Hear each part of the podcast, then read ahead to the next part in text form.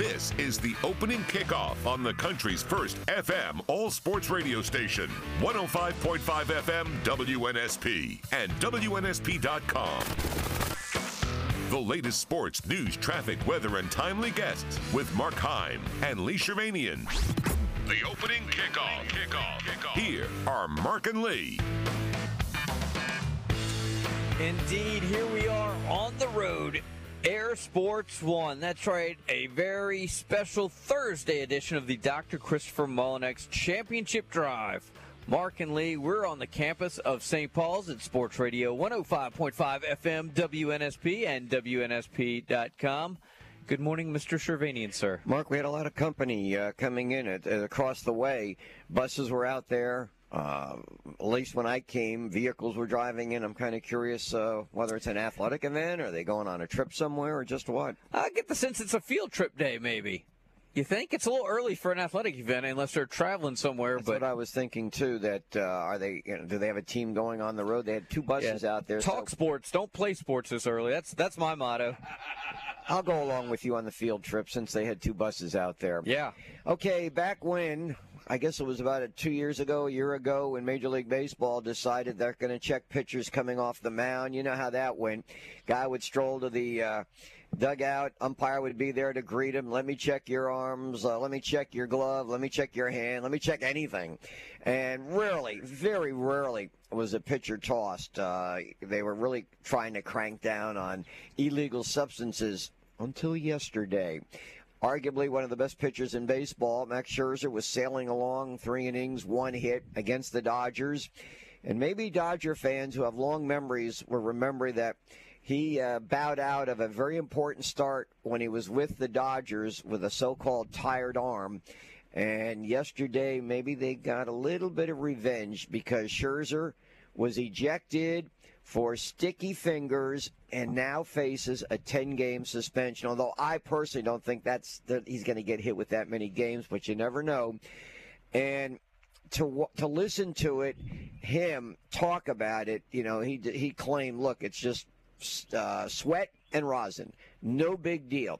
The fact of the matter was, prior to him being ejected by Phil Cousins, the umpire, he was uh, he had to change his glove had had a new mitt. Uh, they they warned him about this, and again he claimed, "Look, it's the finger, my my sweat from my fingers to the rosin. That's what the issue is." Phil Cousins wasn't buying it. Tossed him after three innings. To the Mets' credit, though, even without the great pitcher, they came back and beat the Dodgers. Well, here's what I don't. Somebody's not telling the truth. Now, Scherzer makes a compelling argument. Like you, he basically, and I'm paraphrasing here, you'd have to be an idiot after getting checked and being told you're going to be rechecked to come back out with a different glove after they told you to change your glove and and try something stupid. He's like you'd have to be a complete and total idiot, right?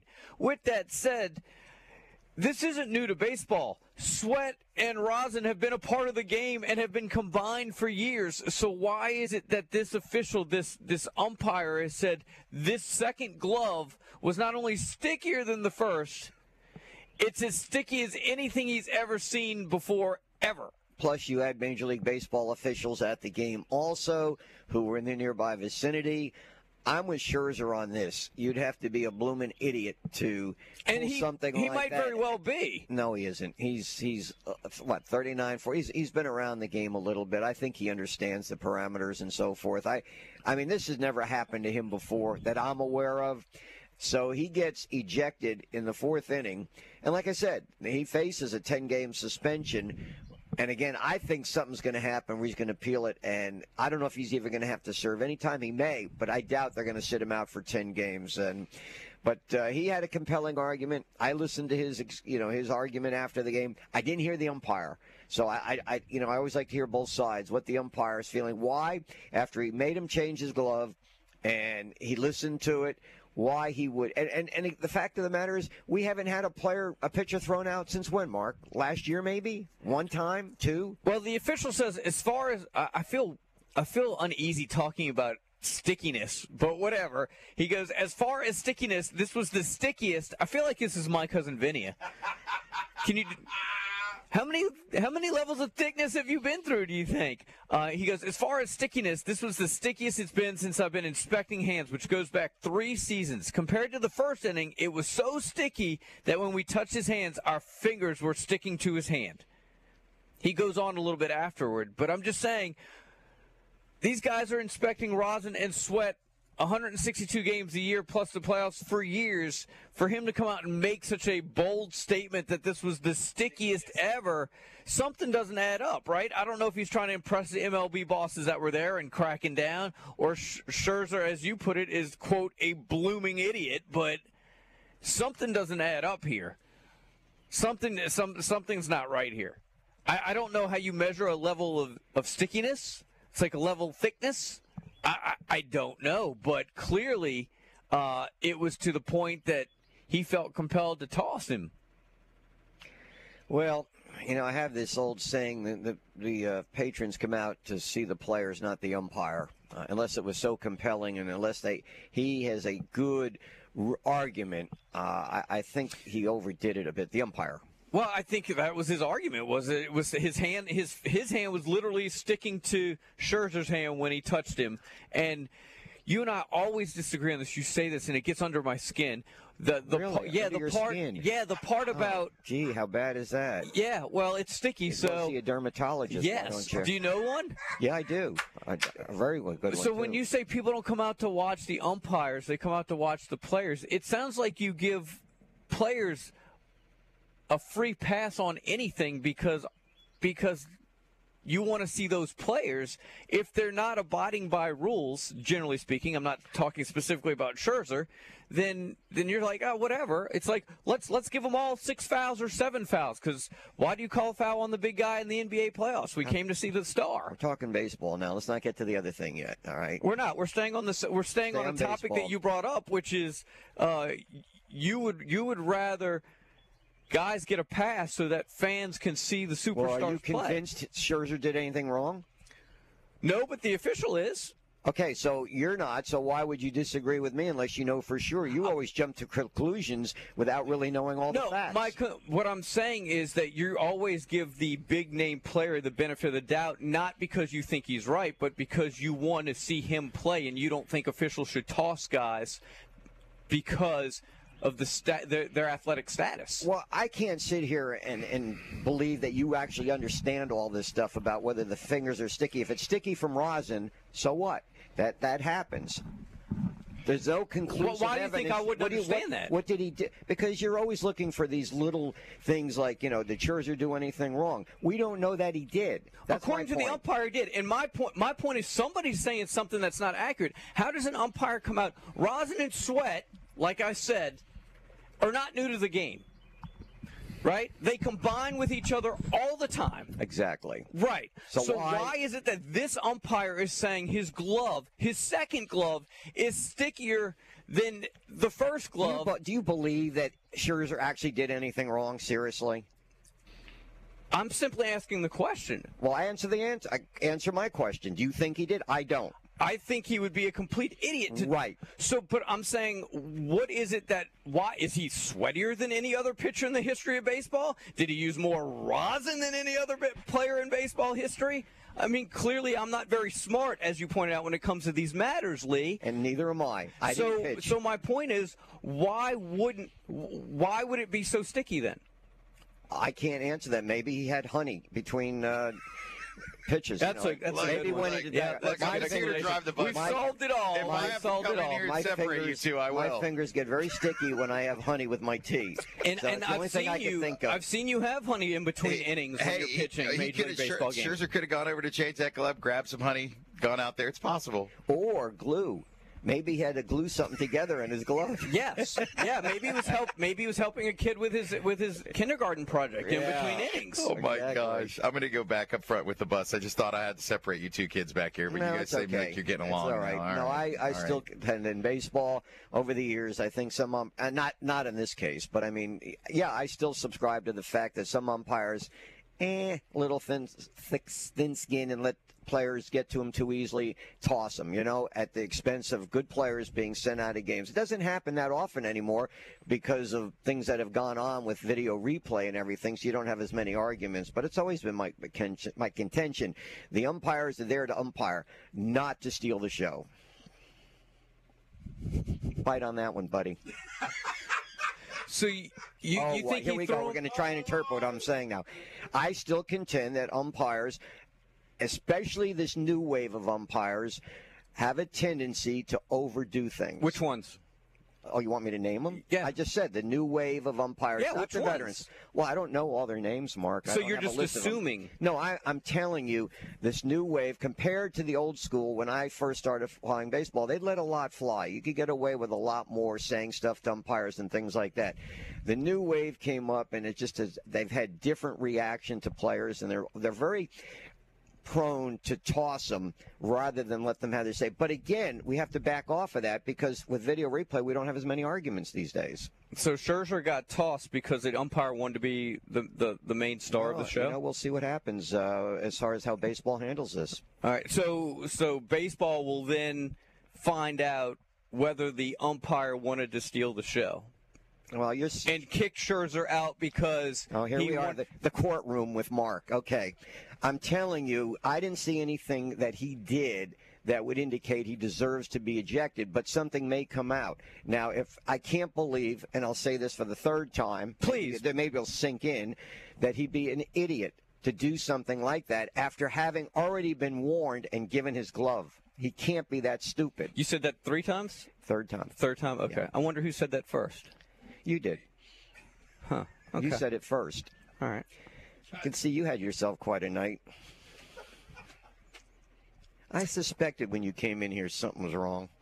Oh, because I'm uh, I'm not agreeing with No, with I don't want you to agree. take. I, I don't want you to agree with my baseball take. Actually, we took a caller says three pitchers have been kicked out for sticky substance this year, all by the same umpire. Who were the three? Can I ask? Does he know? I'm curious because I haven't heard. No, of it any- was off the air.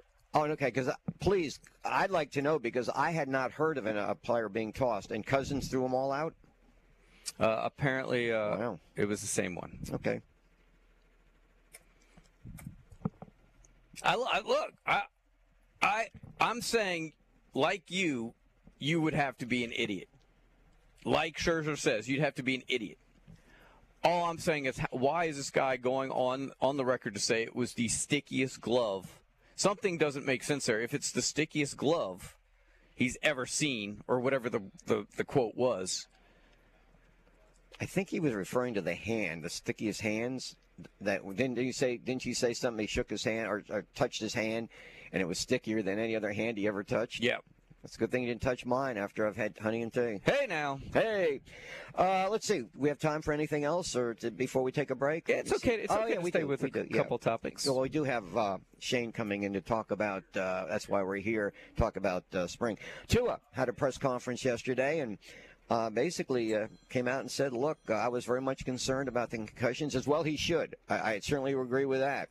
But uh, he said he thought about retiring Mark, and then decided, no, um, I'm going to come back. And then he and then he got to the point about the kids. You know, his kids seeing him play and things like that. The legacy. Um, I just hope this translate into.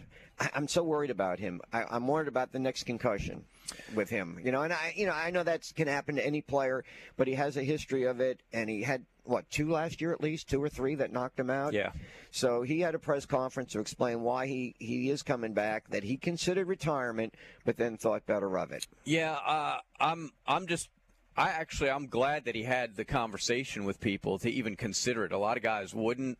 I would seriously consider it if it were me, or I mean, if you went through that at you know at 25 or 30 in today's day and age. I think. I mean, we, we often forget. I mean, what that video looked like when he stumbled and fell. Like that's that's scary stuff, man.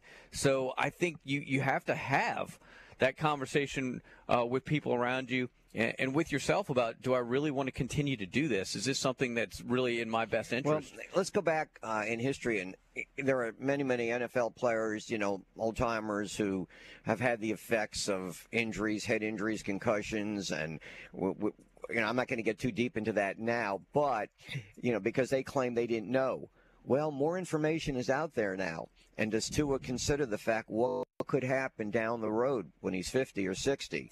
How this is going to affect him, whether he's able to have his full faculties, mentally speaking, or whether that you know the, the uh, the brain is going to be affected by these concussions. That's that's a serious thing, and he has to consider that. You know, it's one thing to say, "Well, I want to play, let my kids see me play," but what about Right. true, you know, real life uh, afterwards, uh, 20, 30 years now, which there have been many old timers in the NFL who claim they didn't know about this, and that's why they sued because they weren't told that there were uh, areas of concern after Yeah, their I playing mean, days. I, I want my kids to see me in my athletic prime, but it ain't to happen. So Well, you told me you play basketball with yeah, him. Come on not now. very well.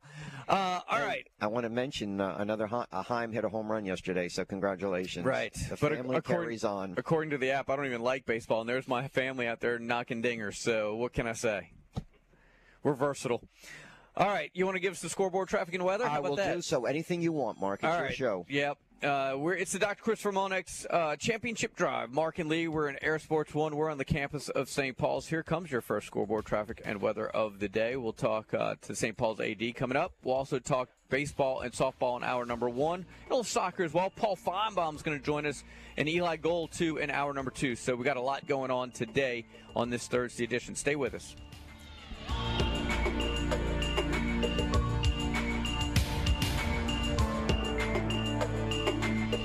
Hi, this is Philip Rivers, football coach at St. Michael Catholic. You're listening to WNSP Sports Radio.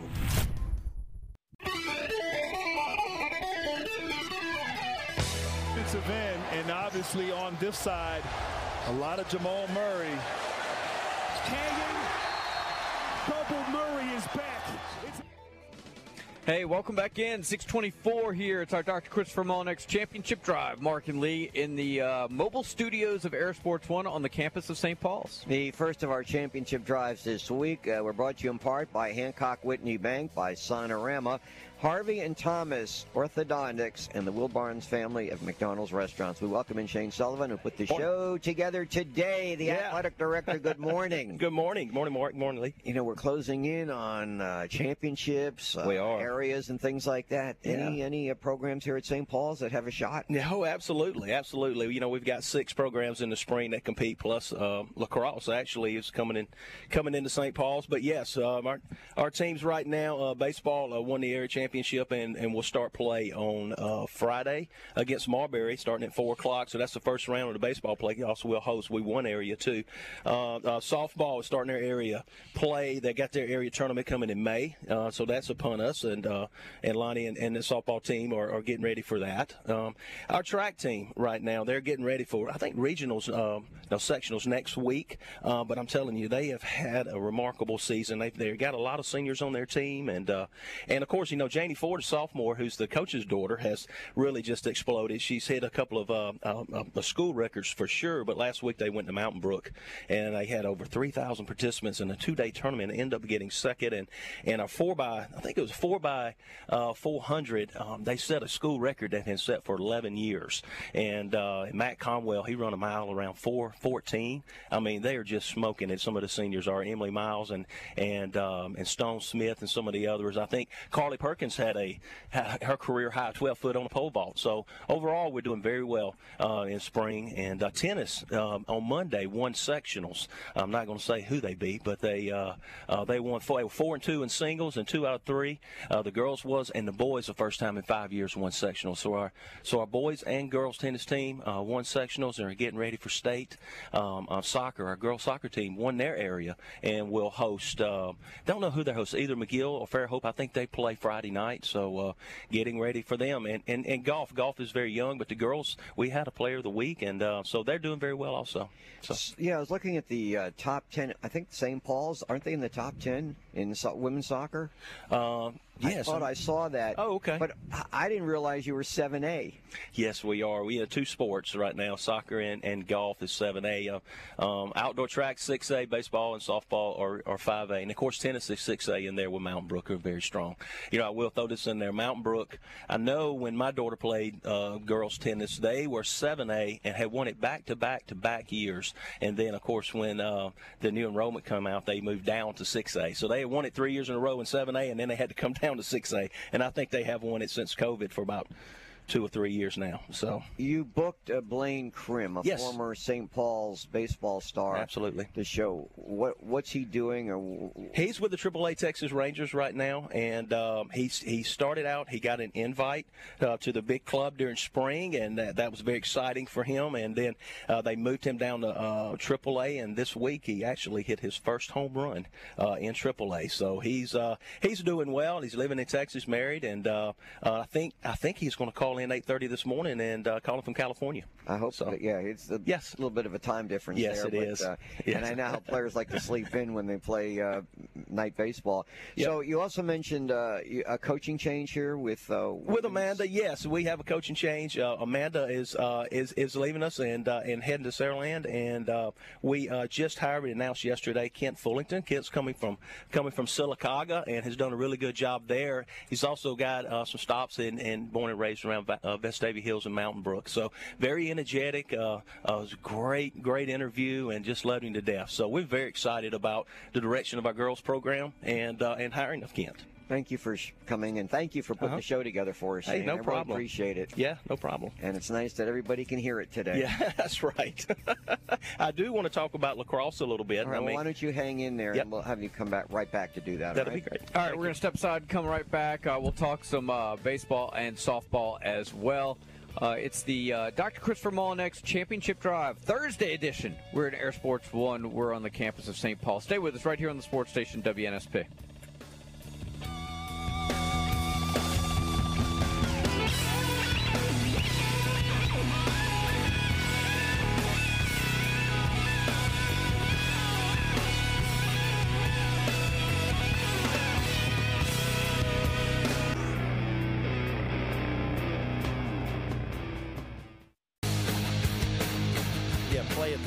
You want them to cut that ball and throw you out.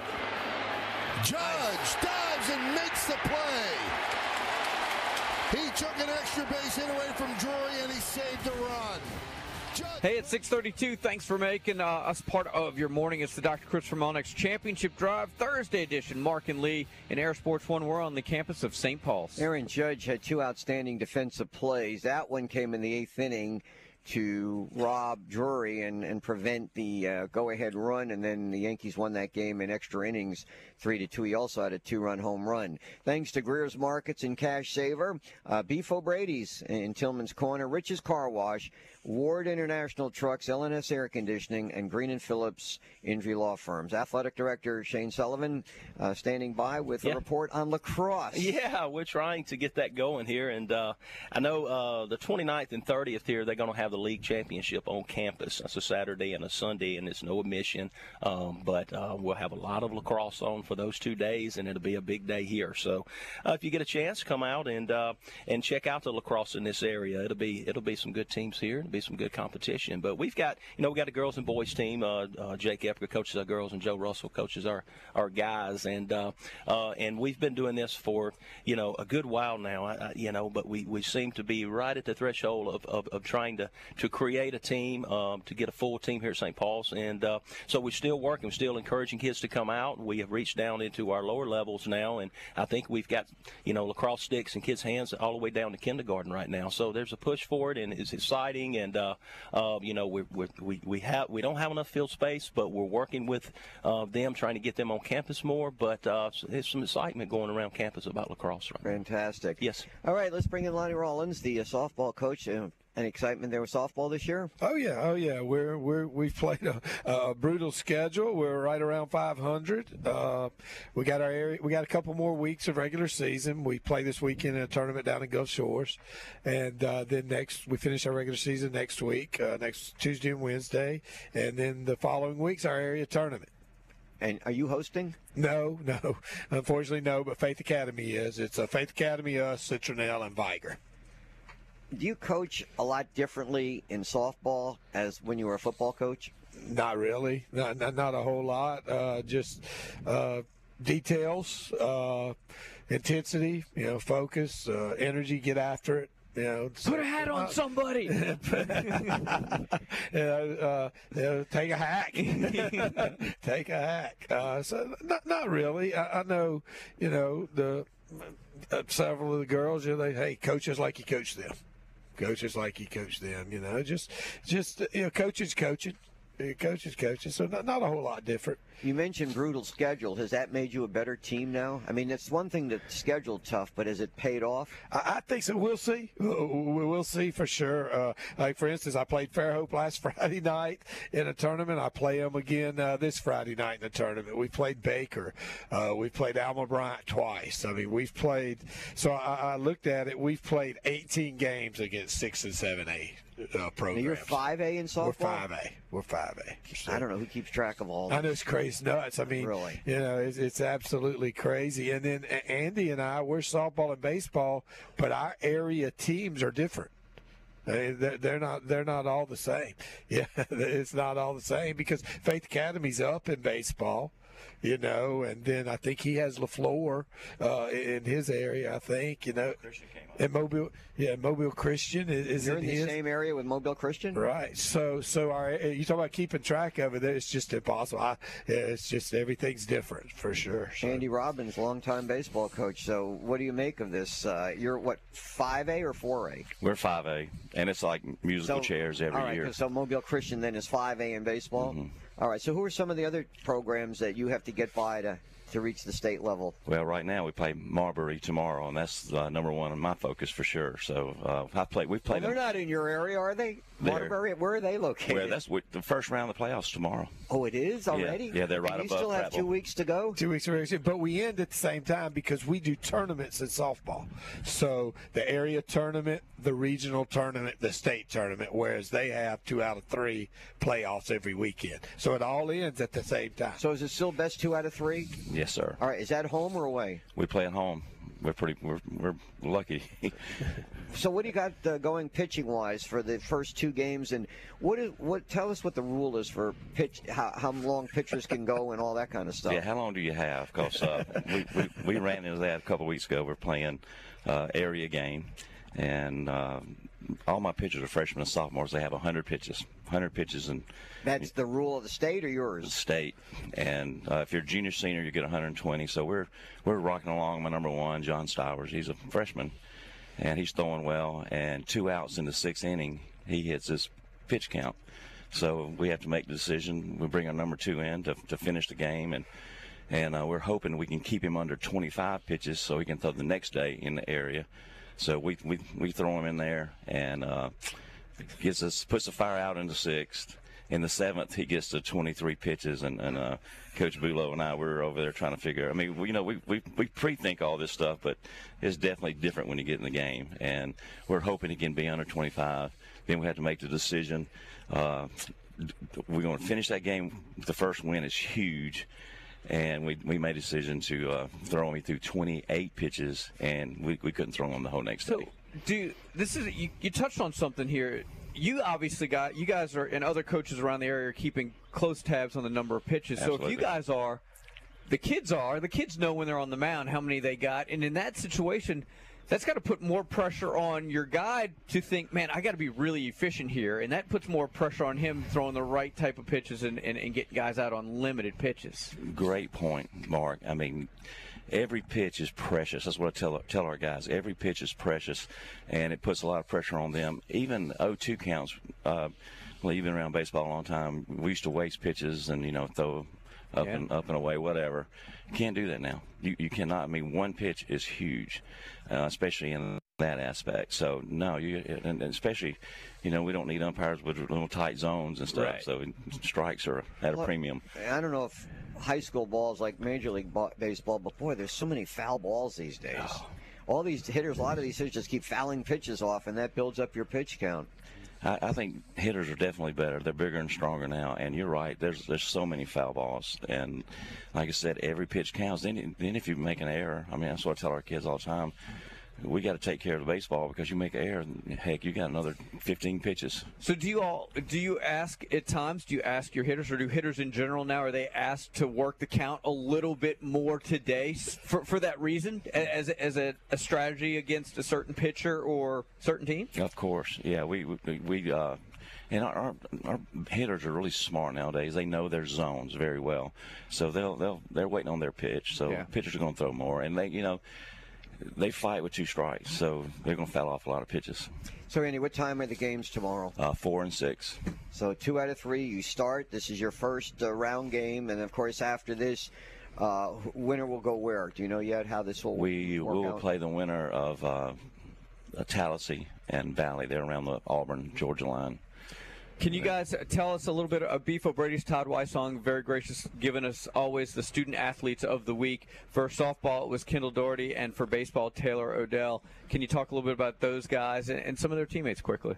Go, go with Taylor. Uh, Taylor Odell and uh, Ed- Edward McLeod are uh, two sophomores, and we're we're really young. We start six freshmen and sophomores, and they've really they've really done well. But those two have carried us all year, especially swinging the bat. I mean, Yeah.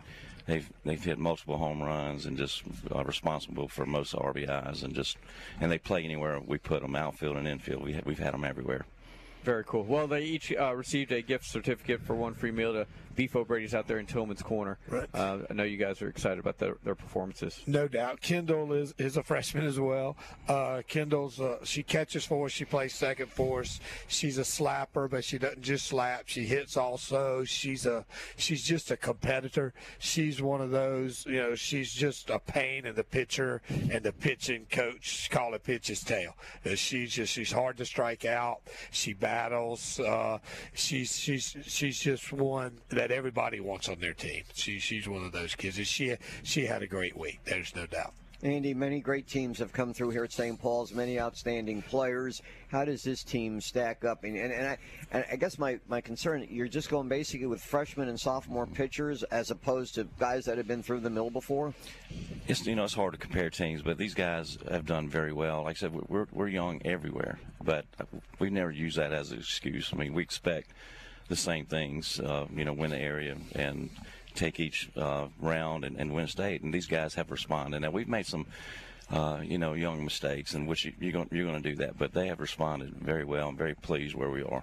We just got to take it the rest of the way. Getting back to this pitch count thing about with starters, and you said sophomores and freshmen are limited to the 100, and that obviously, you know, will relate to what happens during the state. And I assume you you keep your own stats, but um, is there somebody on the state level who keeps stuff like that too, or? Yeah, they've, they, they've tried several different ways, and what we do now, I have like four or five different guys in my dugout, so we're aware every every pitch that our kids throw, and we can validate that.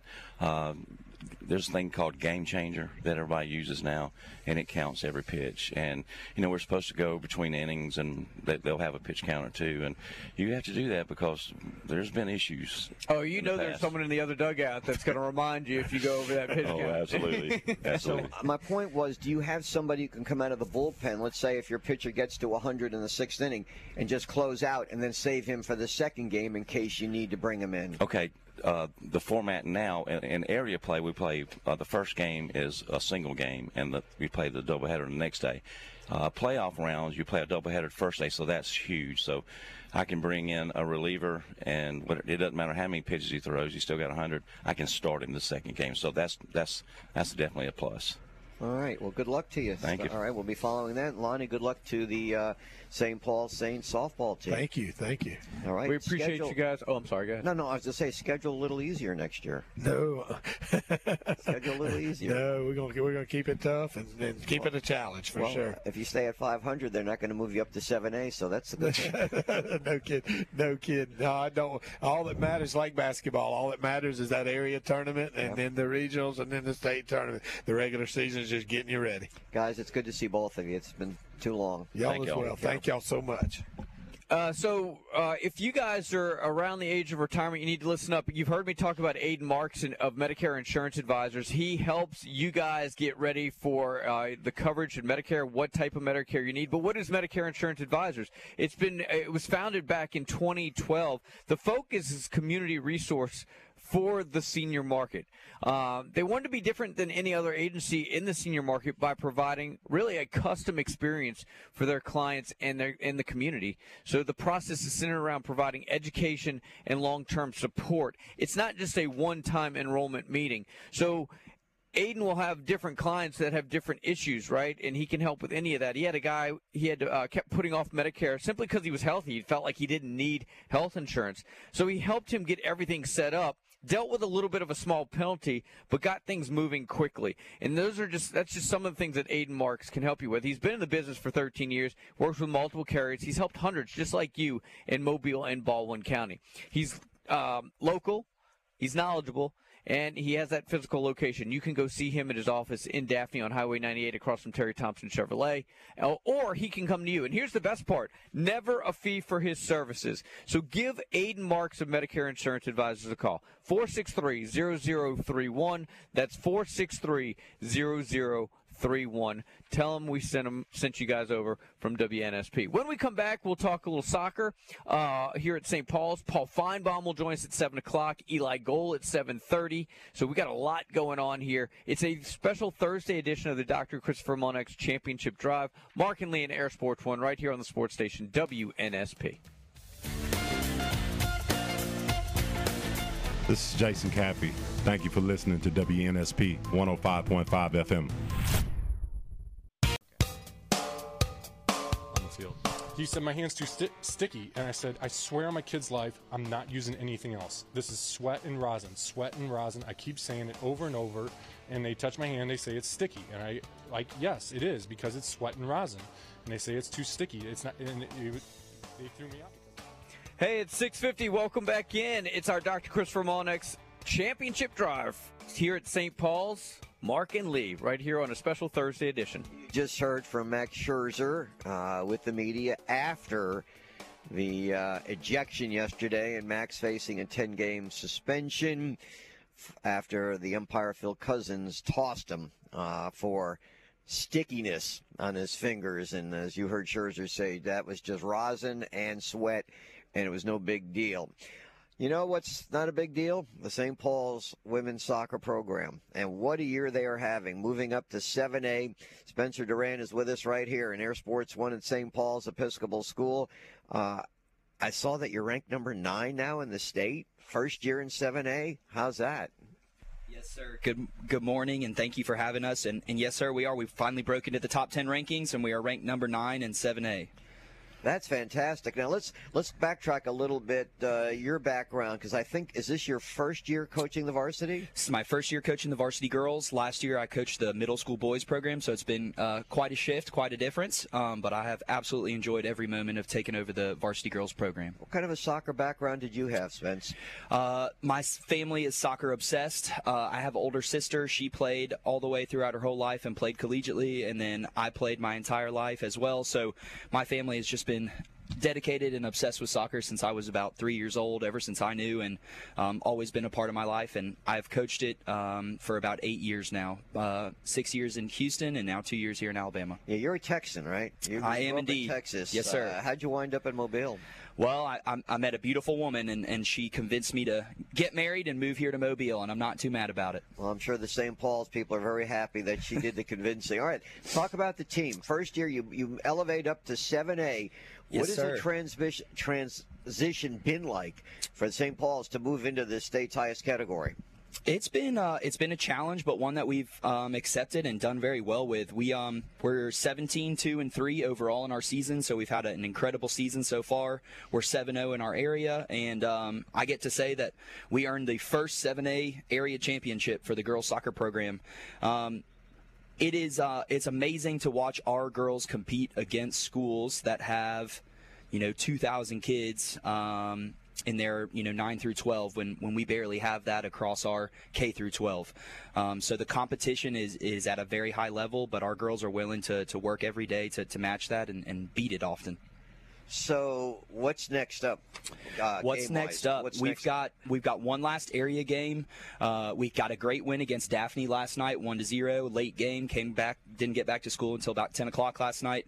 Um, and we've got two more regular season games. Next Tuesday we play Davidson. Next Wednesday we play St. Michael's. Those will be both great tune-up games. And then May 1st or 2nd we'll be in our first round of the playoffs.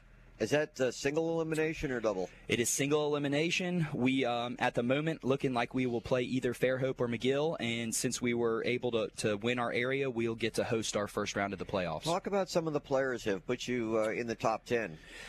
We have an incredible team from top to bottom. Um, our senior leadership has been incredible. We've got four wonderful seniors, um, and then what's really special about this team is is we have a, a really young core of, of talented, hardworking girls. So this team, I think, is going to be um, going to be a problem for other schools for a long while. Um, Let's start. Uh, our top goal scorer, Emily Miles. Uh, you might have heard about her when, when you were talking about track with Shane earlier. She's an incredible track athlete. She's also a wonderful, wonderful soccer player. She's a junior. She scored 20 goals for us this season. She scored all four of our goals in our Baker area game uh, that helped us secure our area championship. Um, we've got wonderful uh, leadership in the back with Cecilia Antoon. She's one of our seniors. She plays center back alongside Lucy Travis, who's a freshman. Um, they are a very hard duo to get by. We uh, we have scored 85 goals this season, but only given up 11. So um, we've just got great talent all the way around. Congratulations, Thank Spencer, you, thank really, you. and good luck to you and the St. Paul's team. Are you the? Uh, no, I think uh, uh, Shane said there was another seven A program here. Besides boy, golf, golf. That was it. Okay. All right. Well, that'd be wonderful if we could go all the way this year, huh? Get That would be wonderful. We're going to make uh the biggest playoff push that we can. So if anybody's listening, come out and support us on May 1st or 2nd. Thank you so much. Good luck. All right, that's uh, Shane Duran. He is the girls soccer coach. They are ranked in the top 10. Our team of the day is Bachelor Service. That's right. They've been in business for well over 50 years. They're a Daikin Comfort Pros, the largest maker of air conditioners in the world. Uh, they many times you've heard us talk about the $79 tune-up special. They'll come to the home and service the heating and air conditioning needs.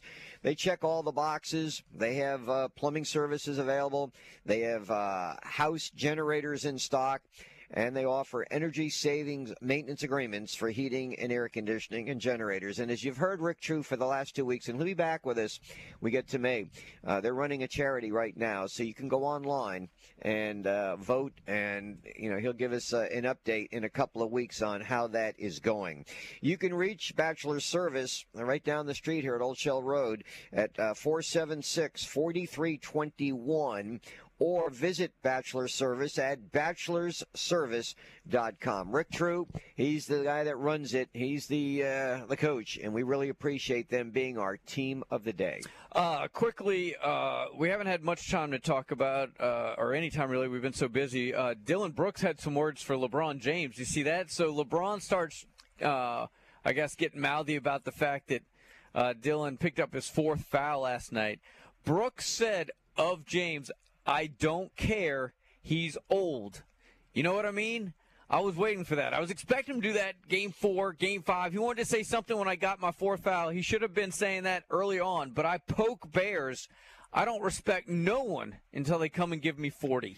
Give credit to Memphis anyway. You know, they didn't have Morant, but they came out and, they held off the Lakers.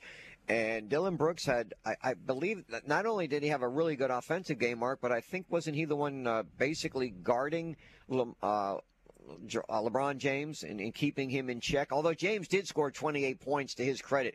They did not get a good game from Anthony Davis. Uh, that, that was a real key in the game. But, you know, Dillon Brooks pokes the bear. Hey, look, I want to say this to Dillon. Old is just a number. Yeah. We know that. Uh, at, at his age, I don't know, is he, 40 now? He's still playing at a high level. Well, I, clearly, I'm the Dillon Brooks of, WN, I know you of are, this show, I- and you're LeBron, and I'm going to poke the bear because you, You do. you're old. I am older than Uh, you. I am older than you, but wiser. He said, uh, You didn't catch that? He, yeah, I, Okay, oh, I caught wiser, that. wiser. Yeah. Uh, he said, uh, "You can't take me one on one. You haven't. You go look at the film. He doesn't really take me one on one until that moment. So, all right, LeBron, balls in your court. That might be the." That might be, this is reminiscent of when Jordan came back with the 45 and they played the Orlando Magic and Nick Anderson stole it from him and he's like I didn't steal it from 23 I stole it from 45 the next game he showed up in his 23 jersey LeBron this is your time to shine son Is it kind of now? Take away Morant, okay, for a while. You know he's had some off the court, but isn't Dillon Brook every now and then? It's more so that he gets in the news for things he says after the game, more so than his play on the court. I know he's a good player, but I'm, I'm trying to recall, and maybe Nick back in the studio keeps track of this more than I do. Things have happened with Dillon Brooks over the last couple of weeks, uh, which has put him into the forefront. And I'm going to say this I would be careful Now that doesn't apply. You know, eh, today everybody goes out and yaps off anyway. But you're going back to Los Angeles, right? They're going to have the home crowd. It's a one-one series. Lakers got one in Memphis. If I was Dillon Brooks, I wouldn't poke the bear until if, unless they win this series. That's what he does. He pokes the bear. I agree with you. We actually agree here. Yes, you get the win. You get the win. Right. Stay. Don't give that dude any more bulletin No. board material. That's like, come on. Yeah. Um, you're going back. It's not like you have home court advantage. You know, what if the Lakers go and you know win the next two games? Then is that going to shut them up? That's the music, so I guess we have to shut up. Paul Finebaum set to join us next. It's a special Thursday edition of our Dr. Chris Monarch's Championship Drive from St. Paul's. We're in Air Sports One right here on the sports station WNSP.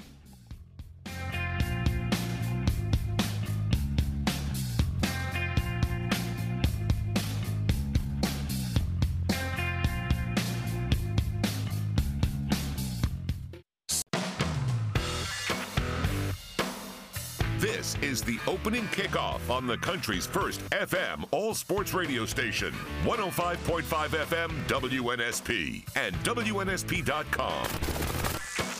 The latest sports, news, traffic, weather, and timely guests with Mark Heim and Lee Shirvanian. The opening kickoff. Kickoff. Here are Mark and Lee.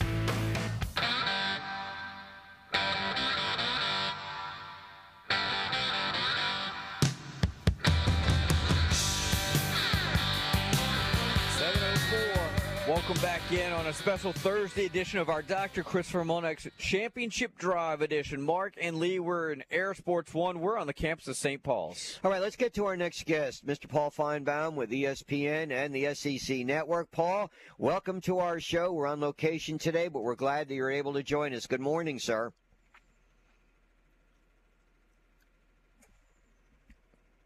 Good morning, Uh, Paul. I How think are you? We lost him. We're going to try to reconnect All right. with him. We'll try to connect with him. We'll talk some SEC football, some of the things to look for when we get to the uh, Alabama A-Day game on Saturday, which, by the way, uh, will be broadcast on WNSP. And unless you're streaming, that's the only way you'll be able to uh, follow the action with Chris Stewart and the Alabama Radio Network. Uh, again, uh, we will be talking to Paul Finebaum right now. Let's go to him. Paul, good morning. How are you?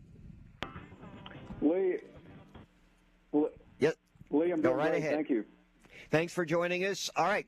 Uh, there's been so much talk about quarterbacks, uh, Auburn, Alabama. Uh, the quarterbacks on campus, do you think it's possible in either case, and you can identify both programs, that they'll have somebody else in place through the portal when the fall begins? I think that would uh, deep down be the wish of both coaches. Yes, uh, I think Hugh Freeze realizes that he doesn't have somebody that, that he believes that can can can help Auburn come back quickly. And I, I think we'll know a little bit more on Saturday, but based on early indicators from Tuscaloosa, uh, Alabama does not exactly have a championship quality quarterback uh, on the roster. Paul Finebaum's our guest here on WNSP. Follow him on Twitter at Finebaum. What? Uh, how, how does a program at this point like Alabama run into this issue where, in, in using your words, they don't have the guy on campus? It, it's uh, it's a it's a question that, that would be best uh, asked to Nick Saban, but I I'm not sure uh, because this is a situation that you could have easily predicted. Uh, if you go back, this isn't a revolving door where every year it's it's it's a, it's chaos. Uh, Alabama knew four years ago who the quarterback would be in 21 and 22. That, that was obvious. It was going to be Bryce Young. Uh, you know, before that, it was, uh, and by the way, he, there was thought, some thought he could have been the quarterback in, in 20 as well. Uh, when Mac Jones was quarterback, that was not a guarantee. So, I mean, he, he is one of the surest bets in the history of, of college football because he's one of the best quarterbacks in the in the history of the game. So, I, I guess as you look ahead, you go out and you, you bring in quarterbacks. Uh, and I think there was a high opinion of Ty Simpson. But if you if you want the the real answer, which I know you do, Mark, I think Alabama gambled and lost on Arch Manning. Uh, I believe Saban felt like he could get him. He was the number one target. He chose elsewhere. Well, Paul, the way things go in uh, college football, if Arch doesn't see any playing time this year, who knows? Maybe he'll enter the portal after that and wind up at Yeah, Alabama. And, and Lee, you're right, uh, and it's also worth remembering. Uh, if I think you'd have to help me with this four, or five, four or five years ago, I believe Drake Mays committed to Alabama as well, uh, who's now the starter at North Carolina. And once all, and once I think, I I really don't remember the exact circumstances. I'm- I know he committed, uh, and then he, but he did not sign. So I think that's where things got a little bit off track. Uh, you know, would, would he have stuck around? No, not, not in the current setup. And, and I think another, I think Alabama also missed on, on turning a few people. Sam Hartman uh, had, I mean, think about this for a second. Uh, had Saban uh, moved more quickly and and brought in Tommy Rees, could that have influenced Sam Hartman to go from Wake to Alabama? It seems like it, it would have. Uh, I mean, you, you don't you don't you don't go from Wake Forest to Notre Dame for your senior season if you're not sold on your your quarterback coach and offensive coordinator. So that's that's another thing you have to look at. Uh, and there are a couple of other good quarterbacks in the portal, and they didn't get them. So uh, I mean, there are, there are, there's some legitimate questions I think that could could have to be asked. And you're right on, but I would also add, couldn't you say the same thing about Auburn? They they were apparently looking into the portal way be, before Alabama, not knowing what the situation is with their quarterbacks, and they misfired on several. And you mentioned Hartman, and I, I thought maybe there was a chance. And there was also the quarterback from Oklahoma State who winds up going to Ole Miss, where they've got a whole bunch of quarterbacks there instead of going to Auburn. I agree with you, but the situation at Auburn is a little bit different in that uh, you know, yeah, Hugh Freeze has been there since since early December, but there's always a transition, and, and you're going to miss. Uh, yeah, to me, the situation at Alabama is different, where I think everyone knew that that O'Brien was was going to leave. The problem with O'Brien wasn't that we knew he was going to leave; it was just that it, it took forever to get rid of him. Meaning, the the NFL season had to end, and then uh, Bill Belichick had to make his decision. So I think I think that's really where it got lost in space, or the, that that that that dark side of the moon period, where between O'Brien, between the end of the season and O'Brien finally officially announcing he was leaving, a lot a, a lot a lot may have been lost right there uh, from a portal standpoint. Most of the talk again around the SEC is that Georgia's the team to beat, seeking a third. Alabama kind of out of the mix. Yet ESPN came out with this football index where they had Ohio State number one, and it's early, but they had Alabama over Georgia. It's the first time I've seen any kind of index early talk where somebody placed Alabama over Georgia. What do you make of that? Well, it's it's non-human, uh, I, I think, uh, and I've had it explained to me how it works, Lee. But it's it's a combination of all kinds of metrics, and I think what it means is it's an indicator that you know don't sell Alabama short yet. Uh, yeah, they may have a lot of chaos in terms of uh, trying to catch back up with Georgia, the quarterback situation, the things we've been talking about, but they still have uh, outside of Georgia the most talent of any program in America. And you know, I, I don't need to remind you who the coach is. That that does not necessarily equate to championships, but it doesn't hurt. And and, and I think you know they they have a path in the in the SEC West that looks pretty good to me. Uh, LSU at home, Tennessee at home. Uh, those are probably the two toughest SEC foes they have. Uh, so that that turns out to be a big advantage. He's Paul Finebaum. Uh, follow him on Twitter at Finebaum. Paul, uh, I think it was earlier this week or even last week. Cam Newton, uh, his he had a message. He was talking to some high, potential high school football recruits. Uh, the message was recorded. It went viral. I'm curious. Uh, I'll I'll paraphrase some of it for those that may have not heard it. I'm, I'm curious to get your reaction. And quote: You think Kirby Smart needs you? You think Nick Saban needs you? You stupid! You going to Tennessee? Half y'all are going to schools that don't even offer you. You uh, you better go somewhere where you put yourself first because when you play for that G, when you play for that A, or you play for that T, when you play for that AU They're putting themselves first. They're bulletproof. Nothing will ever mess up their situation. What's your uh, what's your what was your reaction when you saw that? Well, it's interesting because I think there's a lot of truth in it. Uh, I think a lot of a lot of uh, young players end up just choosing because their friends are choosing there, or it seems like it's the thing to do versus uh, what what what benefits them the most. But I think we all do that. Uh, I mean, why do we why do we buy certain cars? Why do we buy certain? I mean, that's just the nature. I I, I think yeah, I, I I find it amusing that Cam Newton is giving advice though, because uh, you know here, here's a guy that has he has he has he officially announced he's retired from the NFL yet? I mean, I, I've never seen a finish like his, uh, and, and it's too bad because he's one of the greatest uh, college and, and pro players uh, within a within a time period I've ever seen. But I, I just uh, I wish he had uh, ended his own career better as opposed to giving advice to to young people. Paul, we always appreciate you jumping aboard, man. Uh, a Day this weekend. What do we, what do we have to do to put uh, spring games back in the uh, in the spotlight in the mainstream, other than hire Deion Sanders as the coach? I don't think they're coming back, uh, Mark. Uh, I mean, Deion, this is a one-off. This is a little bit like Saban's first spring game when nearly 100,000 yeah. people showed up. It was nationally televised.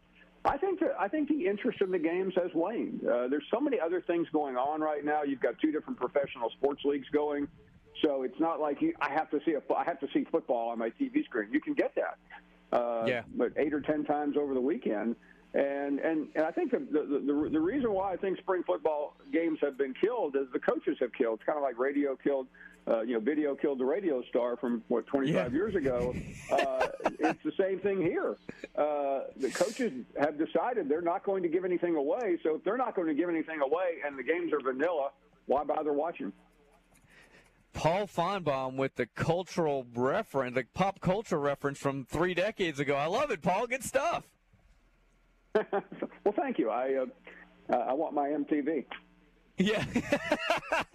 Have a great weekend, man. We'll talk to you next week. Thank you, guys. Uh, sitting in with us, the one, the only, Todd Weissong, Beef O'Brady's. Good morning, sir. Good morning. I feel honored. I'm following Paul Finebaum. That's pretty cool. Yeah, well, we do things on this show. It's nice of you. Yeah, I appreciate that. We uh, we uh, we have quite the, the call list from time to time. Eli Gold coming up. You want to hang? Eh, you know, I met that man. He is absolutely an incredible man to meet. I mean, he's very talkative, but he's got that distinct voice that no one else can ever yeah. have, kind of thing. Uh, tell us what's going on at Beef O'Brady's. For the first time since you've been on with us this spring, we got a different special because we're on a different day. I know it's Thursday. This is awesome. So it's going to be a steak Philly day kind of thing. How so, about that? Yeah. So it's one of our most popular sandwiches. We sell a ton of those things every day of the week, but today it is our special. We get a little discount off. So come see us today. We'll be glad to take care of you. And I should I should add, like we normally do, you guys open 10 o'clock. 10 o'clock, yeah. 10 a.m., baby. It is a little bit of spring break for those Mobile public school systems. So, uh, you know, most people are not coming until after 10 o'clock because they're kind of sleeping in this morning kind of thing. But, yes, we open at 10 o'clock for those people that are out and about this morning that want to get early, early lunch. Well, we appreciate everything you do for spring sports. Uh, you're offering free gift certificates to student athletes of the week in every spring sport at every school we come to during the course of uh, you know our schedule, uh, which is huge over there in Tillman's Corner. Uh, you just have a love for, for spring sports, man. Yeah, it was one of those things. You know, bring brought up. You know, I played high school golf. I played college golf. Uh, ran track and field at South Alabama. Um, some of the spring sports, you know, just come, growing up and having two kids in the soccer programs at Baker, um, you know, you realize that they just don't get the, you know, the you know the the awards you know thought about as much as that we do in baseball and, and not so much baseball but football of course is football is alabama's mecca. So you kind of deal with that in the spring and so we just want to make sure these kids are spoken each and every week that we go to. So of course today we're at st paul's tomorrow we'll be at saraland so we'll be out there talking to those people and making sure we get the great athletes out there told on on radio. Well, we appreciate you stopping by, always hanging with us. Tell everybody where you're located. I, I told them the magic number 10 a.m. So get there at 9:45 for old Todd. Knock on the window. We're at 4419 Rangeline Road, right in front of Lowe's. Uh, you can't miss this kind of thing. Right there in the little strip center with AT&T. Um, so come see us, and we'll be glad to take care of you today. All right, so uh, go see uh, Todd and the fine folks at Beef O'Brady's. And uh, if you're looking for work, if your kid's looking for work, summer's right around the corner. You got spots. Yes, we are looking at spots. We're interviewing every day. So just give us a call at 661 330 1346. We'd be glad to set up an interview time with you. Um, if your kid's 16 and above, please bring them by. We'd be glad to have them on, on board. All right, man. Thanks for everything. We really do appreciate, Appreciate it, guys. Thank you. All right, scoreboard traffic and weather next. Uh, Eli Gold coming up at 7:30. It's our Thursday edition of the Dr. Christopher Mullinex Championship Drive. We're at St. Paul's right here on the sports station WNSP. Hey, this is Coach Tommy Tuberville, and you're listening to 105.5 WNSP. The skid with a single in the sixth inning. High drive, deep right field for Soto. It is back, and that ball is gone. 724, thanks for hanging with us. It's our special Thursday edition of the Dr. Christopher Mullinex Championship Drive. Mark and Lee and Air Sports One. We're on the campus of St. Paul's. Uh, the only run in the uh, Braves San Diego game, it went to San Diego 1 nothing. Let's talk track and field here at St. Paul's. We have two coaches, Camille Ford and John Brigham. Camille, I'm going to have you explain. So, what's the dynamics with you both working together as far as track and field here at St. Paul's? It's pretty good, right, John? Yeah, I think Well, so. Explain how it works, though. Oh, oh, well, I mean, I'm technically the boys and girls head uh, track coach, and he's the um, uh, girls and boys head cross country coach. But of course, it, it's definitely a partnership. I, I couldn't do it without him, uh, for sure. Camille, where do we stand now with track and field St. Paul's? What's coming up? What's down the road? Um, uh, a week from today, we'll be leaving for sectionals, which is state qualifying in Wetumpka, and uh, two weeks from today, we'll be in Gulf Shores for the state meet. All right, uh, John, do you want to handle the runners and tell us how it looks? Yeah, I think uh, just starting with the boys team, we've got three senior boy distance runners and three freshman uh, throwers who I think form the core of our program, and um, it's just really exciting. Those three boys are going to be running collegiately next year, and then we got three strong throwers who are just in ninth grade coming behind them. That is an exciting thing to build your program around. Who's, uh, and I'll ask either of you, uh, the possibilities of winning a state title? It's there on the boys' side. Uh, I've checked their rankings recently, and um, uh, we're potentially set to, to win it, which is super exciting in 6A. So the girls' side, it's just a little bit tougher competition. I'm I'm thinking um, third third or fourth. Mountain Brook and Northridge are they're just powerhouses right now on the girls' side. So if you guys feel that way, clearly the kids feel that way. How do you kind of temper expectations? You want them to be excited, but at the same time, you know, you got to focus on what you need to do to get there. Well, to be quite honest, on on the boys' side, um, McGill has you know kind of controlled locally, so it's not like they have have these giant heads and have been winning, winning, winning. Right. So you know that's good for us. You know, competition brings out, out the best for sure. Um, but but yeah, we've talked about you know John and I that these these last two weeks is just quality work, focusing on competition. Everything is thinking about those races coming up. On the girls' side, don't you have a family member who could possibly? I do, but I told you I don't want to talk about her the whole Well, time. but there, you can't you can't Uh, discount no, the fact no, that I- your daughter is quite the uh, Yeah. track and field performer. Thank you. She's had a pretty stellar year. She's broken the school record in the triple jump, uh, gone 41 feet. Uh, she went 55 uh, in the open 400 last night. And um, she's also poised to do well in the 100 and 300 meter hurdles and long jump. I think there's a lot to talk about there. Yeah, but that's the fun thing. Um, it's definitely a team sport. She couldn't do it by herself, and probably the highlight for me of the entire season is the girl on the girls' side anyway, is that they, uh, uh, as a team, of course, broke the four x four school record, which is really what it's all about. Yeah, what I love about track and field uh, that's different than any other sport is while you want to beat that person in the next lane or whatever, you want to beat that team, you're also really just kind of competing against yourself, right? You're looking to, to, to top that PR just to get better. And so there's always that part of it, which is kind of unique to the sport. Yeah, for sure. I mean, Camille may not want me to say this, but yesterday we had to put Janie in the boys' race in the 400 to give her some What? competition. Come so, on. uh, that yeah, that goes right to what you're saying. Is you're wanting to beat the other person, but you also are going for a time for yourself. And I think it's a unique sport where you can you, you know shake their hand afterwards and and try your best to beat them during it. But there's a unique sportsmanship before and after the competition too. Well, we really appreciate you coming aboard. I know it's a busy time for you guys, so best of luck, uh, and we look forward to talking to you all again real soon. Okay, thanks so Thank much you. for having us. All right, us. we're going to step aside. When we come back, the voice of the Crimson Tide, Eli Gold, set to join us. We're at St. Paul's here. It's our Dr. Christopher Mull- Mullinex Championship Drive right here on the sports station WNSP.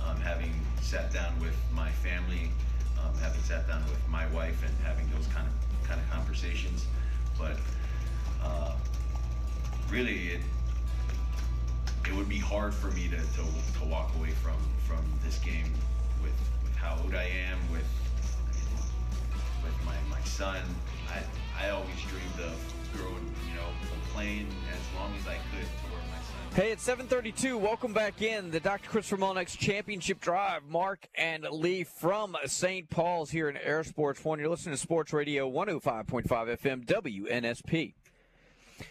Uh, we are uh, efforting, as they say in the radio business, uh, Eli Gold, but we'll uh, we'll talk some um, spring football with Ham Barnett. He's scheduled to join us here in about uh, about 20 minutes or so.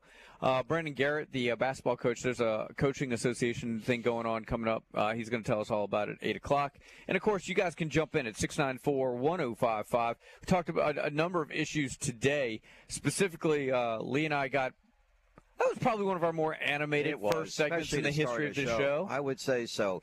That was about Max Scherzer, uh, ejected by Phil Cuzzi, and then somebody got a hold of you in the app and said that Cuzzi has already tossed out three other pitchers this year, which I which I didn't even know. I mean, Yeah. that's that's very interesting. Uh, and if why is he the only umpire that's you know tossing pitchers? But again, you know, look, we'll see what happens. I I, I would be surprised if he serves a ten game suspension, um, unless. They can prove that there was a foreign substance other than rosin. Yeah, I'm not sure we've said the word sticky in one segment more than we did in the first segment today. And look, first of all, we both agree with Scherzer in that he'd have to be an idiot to go back out there with the new glove and still use whatever substance they're claiming was making it sticky other than rosin and sweat. My only point my only point is it's not like rosin and sweat are new to the game of baseball.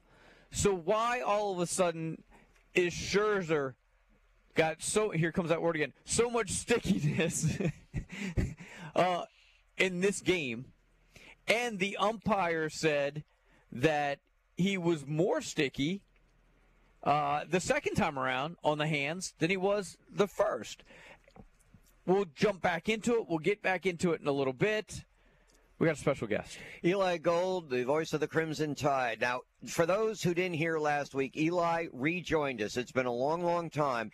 It was about, give or take, this time last year when medical issues surfaced and Eli had to bow out for a while. We're very happy that he's back with us. Health it seems to be getting better. Only Eli can attest to that.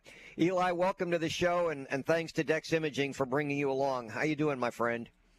I am well. Good to be back with you. Uh, Mr. Heim last week. Glad he's back with us now. And uh, yes, we thank uh, Dex Imaging. Uh, they have been a long-time sponsor of ours here on WNSP, and uh, they have been kind enough to return for yet another go-round. Eli, I, if I had known all it was going to take for you to come back on the show was for me to be gone, I would have, I would have, I would have missed a show weeks, months ago, man. Well, I appreciate let me ask that. No, it's it, it's obviously uh, been a rather uh, hectic year, uh, a, a Sure. lot of medical issues, but uh, it's nice to have the the whole gang back together. Uh, whether we stay on Thursdays or move back to our old Wednesday remains to be seen. But uh, nevertheless, it's it's good to be here. All right, Eli, the A Day game is this Saturday. I know for a fact you will not be attending in person. How are you going to try to follow up on this A Day game to keep abreast of what's going on? Well, what I've done is I've I've made a chart, just like I would had I been at the stadium, like I do for every game. Uh, my spotting chart, if you will, and uh, I'm going to be sitting in my living room in front of the TV uh, with that chart out on the table and uh, doing uh, the best I can. You know, one of the things in A-Day games, as you know, uh, they're they're they're far from my favorite games, but they're also very important. Uh, you get to see who's what, who's where, what everybody looks like, but at the same time, you know, you've got to make sure that when you see number whatever it is, number 10, you say the number 10 from this year, not the number 10 Yeah. from last year or the year prior to that, and so on. So I'll be doing the game, um, whether it's out loud or whether I'm talking to myself, uh, whatever, but I'll be in the living room uh, with the chart and doing the ball game. All right, I wanted to get to the subject. Now, you and I were not around uh, during the heyday of quarterbacks at Alabama with Namath and Stabler and, and Richard Todd. But you know, Eli, in the last, well, uh, since Saban's been there in the last 10 or 15 years, you know, the quarterbacks uh, have, have been coming along. Now they're getting drafted. But I don't think you can go a day without reading about Tua, he had a press conference yesterday without, without Jalen Hurts and that huge contract, without a Mac Jones, who's now with Bill O'Brien. Just get your thoughts on that. That you've ushered in, a sense, as a broadcaster, an era which has been a long time waiting quarterbacks at Alabama. Yeah, I, I've been blessed to be at the university during what has, you know, arguably been the heyday of Alabama football. Now, that's obviously, you know, a, a, an area that's up for discussion because a lot of folks think of the heyday being the era that you've been speaking of. But, uh, you know, the game has changed, obviously, and Nick Saban has changed what Alabama looks like along with all the other changes here. Uh, you know, certain teams, we and we all know the coaches, and we're not going to name them, but we know teams who have not changed over the years, and those coaches are no longer at their respective schools or in the SEC for that matter. Uh, so, yeah, this is really a very, very special time. But I'll tell you, isn't it great to see where Jalen has come from and where he is now? I mean, you just feel so good for these kids because they're wonderful young men. They're great guys. Forget the fact that the Eagles had a magnificent year, which obviously they did, but just look at where he came from. A, a, a small school in Channel View, Channelview, in Channelview, Texas, uh, and and and all of a sudden the guy's got you know more money than than than you can imagine. Yeah. I, I think it's great. I really, really do. Eli Gold, the voice of the Crimson Tide, our guest here on WNSP. Eli, I- I'm curious. Uh, in your, what did you miss most in your time away from the program? What was it? Was it the Oh, people, the, the stadium, the work, the the games, the excitement? Like, was there anything specific that man you just really longed for? Whew, everything. I missed the people. I missed the games. You know what was the toughest thing? Uh, and and you hear about this when you, you know, it, it was. You know who told me a, a great line was um, our athletic trainer. Jeff Allen, who said to me, Now you understand. I spoke with him one time. He said, Now you understand what it's like for these players when they have to sit out because of injury. Uh, Wow. This is no different. It was not an injury, it was an illness. But he said, Now you understand firsthand what it's like for these guys. That, to me, and I love Chris Stewart to death, a dear friend, does a, a great job stepping in when necessary and, and does a magnificent job in basketball. But listening to him do the games where I was supposed to be, that was very, very difficult. You know what, what I'm saying? I appreciate all that he did. but you know, I was supposed to be doing those games. It it was just very difficult in that regard. I missed the fans. I missed the. I missed everything. Uh, I missed the talk shows, but just not doing my job. You know what I'm saying? It's a very, very difficult deal. So, uh, so I, I, I, you know, it was it was a lot of things, guys, that came into play. But uh, thank the good Lord, we do have people uh, like Chris who, you know, was kind enough to step in and and and more than it capably fill my chair. But hell, I didn't want anybody filling my chair. I wanted to be there myself. So, uh, you know, that, that's that's how I felt at that time. I can't. I don't blame you one bit. Uh, and believe me, I never went through anything you did. But even to miss a game or two in my years with laryngitis or something like that, it was it was telling. Hey, I didn't mention Bryce Young for a reason. Of course, when we have you on next week, we're going to talk a lot about that. The fact that he With the could be the yeah, with the draft and the first Alabama uh, player to be drafted number one since uh, Harry Gilmer. I, I, I didn't put him in that mix of quarterbacks, but we are going to really concentrate on that. Eli, before I let you go, a word or two about uh, Dex Imaging. You know, there's one other thing, another element of all of this that we've not talked about, and that is Dex Imaging. We know who Dex is. Uh, they have uh, the, the business machines and the copiers and the scanners and what have you. But, you know, my house, and you folks know, my studio, my office, is in my home here in Birmingham. Well, when my legs stopped working, and now this whole stretch, this whole stretch, excuse me, excuse me, pardon me, when when when my legs stopped working, I couldn't get downstairs to my office. I had everything down there. I couldn't get down there. So I talked to the guys at Dex, and they helped rearrange my home as far as my business is concerned. We moved my office upstairs so I didn't have to make, you know, um, I don't know, I, I've never even counted the steps, but it's a lot of stairs to go all the way down, all the way back up. Uh, and, you know, they were kind enough to come in, help me move the printer, move this, do that, uh, rearrange things. That's the kind of company you want to work with. That's the kind of company you want to be able to call upon and say, hey, this has happened. It's out of the ordinary. What can you do? And it was no sooner than I made the call than guys were here moving stuff around. Then we had to rearrange something electronically. I'm not even quite sure exactly what it was. They dialed into my computer from their office, got everything running like a breeze. That's what you look for, folks, when you're going to work with a company. It doesn't matter whether it's office machines or what it is. You want a company that's there for you and will go the extra mile.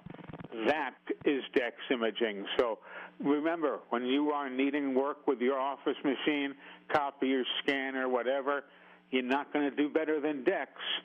Dex Imaging, that's D E X, and online it's deximaging.com. All right, Eli, great to have you back. I don't want to put you on the spot, but I'm going to put you on the spot. We have people eat, texting us and hitting us up in the app. They want to know if you can give us a touchdown, Alabama. I know you're you're not You in know, game I, I shape really yet. don't, and I'll tell you why. The reason I don't do that is because I just never have. It doesn't sound good when you're when you're not doing it with a hundred thousand people making noise behind you. It just sounds puny. Uh, as you can tell, my voice is still working its way back bit by bit, uh, and and I just have never done that because it sounds puny. So it's not that I'm being a, a wise guy or anything else. We'll hear plenty of touchdown Alabamas this year, Lord willing. But uh, today is not the day. Uh, I just never do it away from a game. I don't think anybody can tell me when they've heard me say that with the energy and the and the, the vim and the vigor uh, that we normally would use. So please understand, but uh, today is not the day. Fair enough. Fair enough. Hey, take care of yourself. It's great having you back. We look forward to talking to you again next week.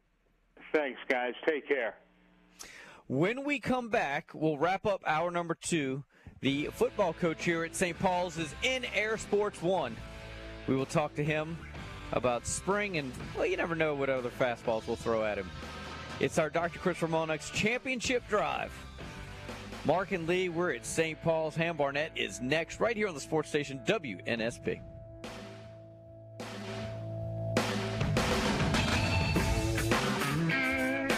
This is Richie Riley, the head men's basketball coach at South Alabama. There's nothing better than listening to WNSP Sports Radio, 105.5 FM. And that's a shot back into left field. Pretty well tagged. Gonna get out of here. Home run. Yandy Diaz belting his sixth home run of the year. Hey, it's 7:50, wrapping up hour number two here. It's our special Thursday edition of the Dr. Christopher Monix Championship Drive. Mark and Lee, we're in Air Sports One. We're on the campus of St. Paul's. Coming off his first year as the head coach into the playoffs, Ham Barnett joining us this morning. How close are you to spring practice? We'll start doing acclimation stuff next week, and uh, the thing with St. Paul's is it's a smaller school, so we have so many multi-sport athletes. So we still got our baseball team that'll play in the first round this weekend, and uh, probably going to play in the second and third round too. So we're pushing it back a little bit, and uh, also track. We got seven or eight guys doing track too. So you know when you got your numbers at 65 and you're missing about 20, it's not it's not a lot. Not It's a lot not of guys ideal. Out there. Yeah.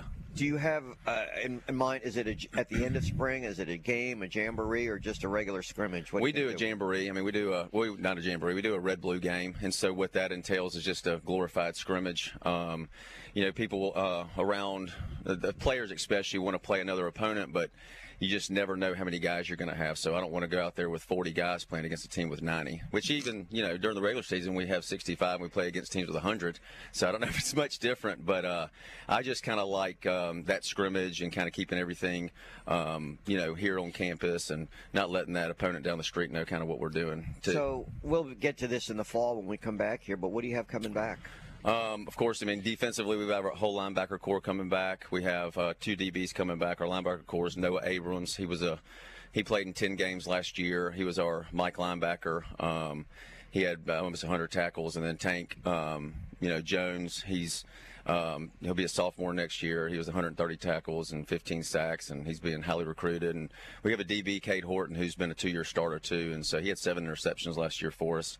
Offensively, we got everybody returning on the offensive line plus one, so we have six returning offensive linemen as starters. Uh, we got our quarterback coming back. Um, we're going to have you know, some new faces at running back, and uh, our receiving core is intact except for uh, we lost Spencer Marston last year and Wesley Whitson. But I mean, I feel good about where our offense You look, is. you look like you're chomping at the bit a little bit there, Coach. I'm ready to go. So we're doing a middle school spring, which hadn't been done here. The varsity Uh-oh. coach is doing a middle school spring this uh, this week, and so that's kind of got me my juices flowing again. The off season kind of you know there's a lot of ups and downs with uh, just different issues and problems that happen, and uh, but it's just it's fun to get back on the field because that's what, really what I enjoy doing. Can you uh, can you um, evaluate and look at a middle school spring and be like, yeah, he's going to be good, even at that age? yeah, I mean, you can see the guys. I mean, they're, the the thing is, they're still so awkward. They're in that weird growing stage, or like they're sixth and seventh graders that we're working with right now, and so um, we're going to be really good on the offensive line for a long time.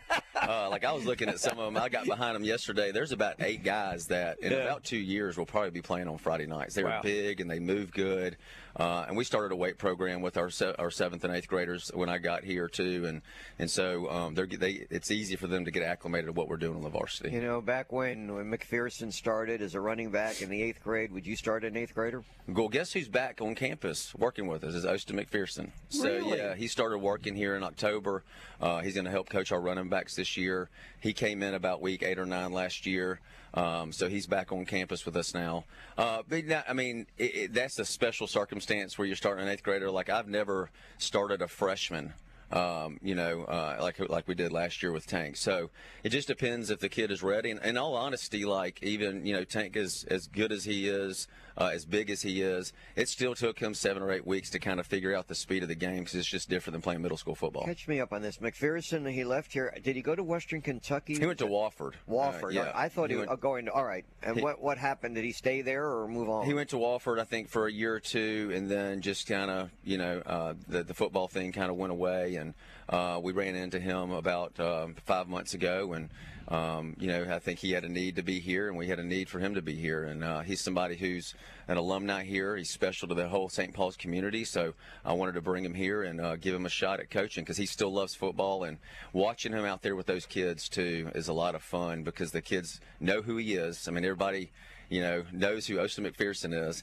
and uh, the way he works with the kids and the relationships he's already starting to build is really great. Is it a sign of age when you see a guy that you remember playing doing what essentially you're doing now? Is, is does that mean you're getting old? Is that yeah, that so means? like, uh, yes, I'm getting old. Uh, it's weird too. Like last year, I mean, I'm and I'm 43, and looking in uh, the coaches, I- I'm the second oldest on the staff. You Yeah. know, where when when Steve was here and Shane was here, I was kind of the middle road guy. Right. Um, but yeah, we got a younger staff, uh, a little bit more energy, um, and it's kind of weird because everybody's you know asking me for my opinion, and you know my decisions really Right. mean everything now, um, and so there's a little bit of pressure with that. But it's been it's been a good adjustment. You know, let's go back to the the, the spring with so many uh, athletes in other sports, and you said I think you mentioned 45 or so. Did you give much thought to maybe taking that extra week or two in July and starting then rather than have spring? Well, it's just an extra week, and like something that I've talked to other coaches, and something that I know for coaching for the last 16 years is that. So you usually have three weeks before a, of fall camp, and that second week of fall camp is always like pulling teeth because it's five, you know, it's five days of practices, and so trying to do that for 10 days. I don't really, I don't, I don't want to do that. And I use spring really to develop those young guys. So we got some incoming ninth graders coming in, and I want to really see what they can do, get my uh, my handprint on them, and, and, and do that. Can can we do a schedule change? Can we move that season finale to the to the season opener? Can we do that? That would be fun, and I'd like to, you know, open up with Theodore, you know, and then and then play UMS, and then get right into McGill, and then um, and then uh, who we play after that? Saraland. Yeah. So yeah. And then, and then take those four and just do it again. Yeah, Let's- that'd be- that'd be a lot of fun. Let's do like pods, like little instead of areas. Let's do individual pods and just let's just yeah. do that. Well, I was actually looking yesterday, kind of at the history of St. Paul's and records, and when they changed alignment because they went from 4A to 5A. Yeah. You know, I think you know when Eddie Guth was here, and there was some, some struggle. It like a 500 team, and then they kind of figured it out. And so, uh, just looking at that yesterday and kind of seeing, you know, the way St. Paul's was built was was uh, was fascinating. Okay, I want to uh, about you know the spring and, and July. Does a lot of what you do relate to when you were playing football and what appealed to you as a player? Well, no, I mean I played offense my whole life, and so now as a defensive guy, it's a it's a lot different. Um, like back when I was playing, we ran the 50 defense with Coach Buring at McGill, you know, and uh, we were in the I formation. And my senior year, David Morris was the quarterback, and we actually went two by two. That was '96 football season, and nobody's ever seen you know two by two in high school at that time. And so uh, defense didn't really know how to handle it. They either played uh, cover one, which is man, and they played, played cover three. So. Like here, we run 12, 14 coverages. You know, offense is very multiple with what we do, and so it's a lot different. That David days. Morris guy, he didn't amount to much, did he? He's no, he's no good at all. Yeah. Um, you know, he has the quarterback country. I'm gonna give him a plug. He's doing something with Eli um, uh, here on the campus Saturday and Sunday. Maybe some kind of series, Eli and so Manning? they're gonna use our facilities. Yeah. Is he coming here? He'll. Uh, I don't know if I should say that, but yeah, he'll be in town. Yeah. Doing where? Here or in? Uh, He'll be he'll be around. He'll be around. I don't need to give give out that Sending tweet. Now. Yeah. yeah. But no, David's somebody like I, you know, went to high school with him. Actually, went to grade school with him at St. Ignatius too. So I've known him my whole life. So we've known each other since we were Does six or seven years old. Do your quarterbacks work with him? They do. Braxton Bird, our sophomore quarterback, who'll be a junior next year. He has worked with David, I think, since he was in fifth grade. Um, so yes, anyway, How does- all of our quarterbacks have. And how does that relate to what you want from your quarterback? I mean, Well, the, the great thing about David is like we have great communication and we talk about you know kind of what we do on offense, and so he kind of fits what his drills are uh, to our to our system. So he does a good job with that. Coach, we appreciate you stopping by, man. Thanks, uh, thanks for the uh, for the time. As I'm always. surprised you never you didn't give me any like you know hard questions today. I like it. He's saving for It's the fall. it's spring. We- Okay. We, give you guys a break. You guys, you all you guys come in so relaxed. It's Yeah. spring. Like it's like speaking of pulling teeth. It's like pulling teeth you guys in the fall. And I'll give you all the Yeah. answers you want. You just call, you just let me know. Really? We'll see. Hey, how's your relationship with uh, college coaches? Only Yeah, kidding. Only kidding. Really good. Yeah? Really good. How have any recent experiences? Or, or I do. They come in and uh, they just want to recruit our players and shake their hands and tell them everything they want to hear. That's, that's what we, we really the uh, highfalutin stuff from you, right? Yeah, that's right. That's right. That's the standard line. David ever y'all. throw David ever throw you a pass? I did. He caught. I, th- I caught 35 passes uh, when I was playing fullback back in high school. So yeah, fullback. A little bit. Yeah, fullback. He actually had a position. You called one of our games. You should know, I know this. I did. I did. I like I remember, right? Hey, Brandon Garrett, Coach G is next, right here on the sports station WNSP.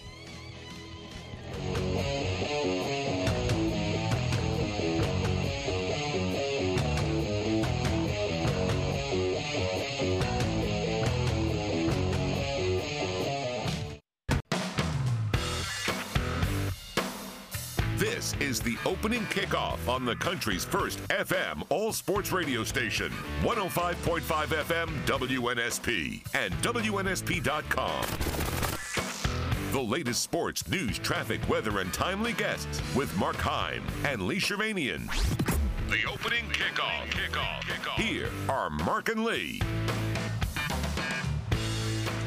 Hey, welcome into hour number three. Thanks for making us part of your morning. It's a special Thursday edition of the Dr. Christopher Mullinex Championship Drive. Mark and Lee, we're at Air Sports One. We're on the campus of St. Paul's. Do want to thank sponsors like Hancock Whitney Mang, Sinorama, Harvey and Thomas Orthodontics. Some headlines before we get to our next guest.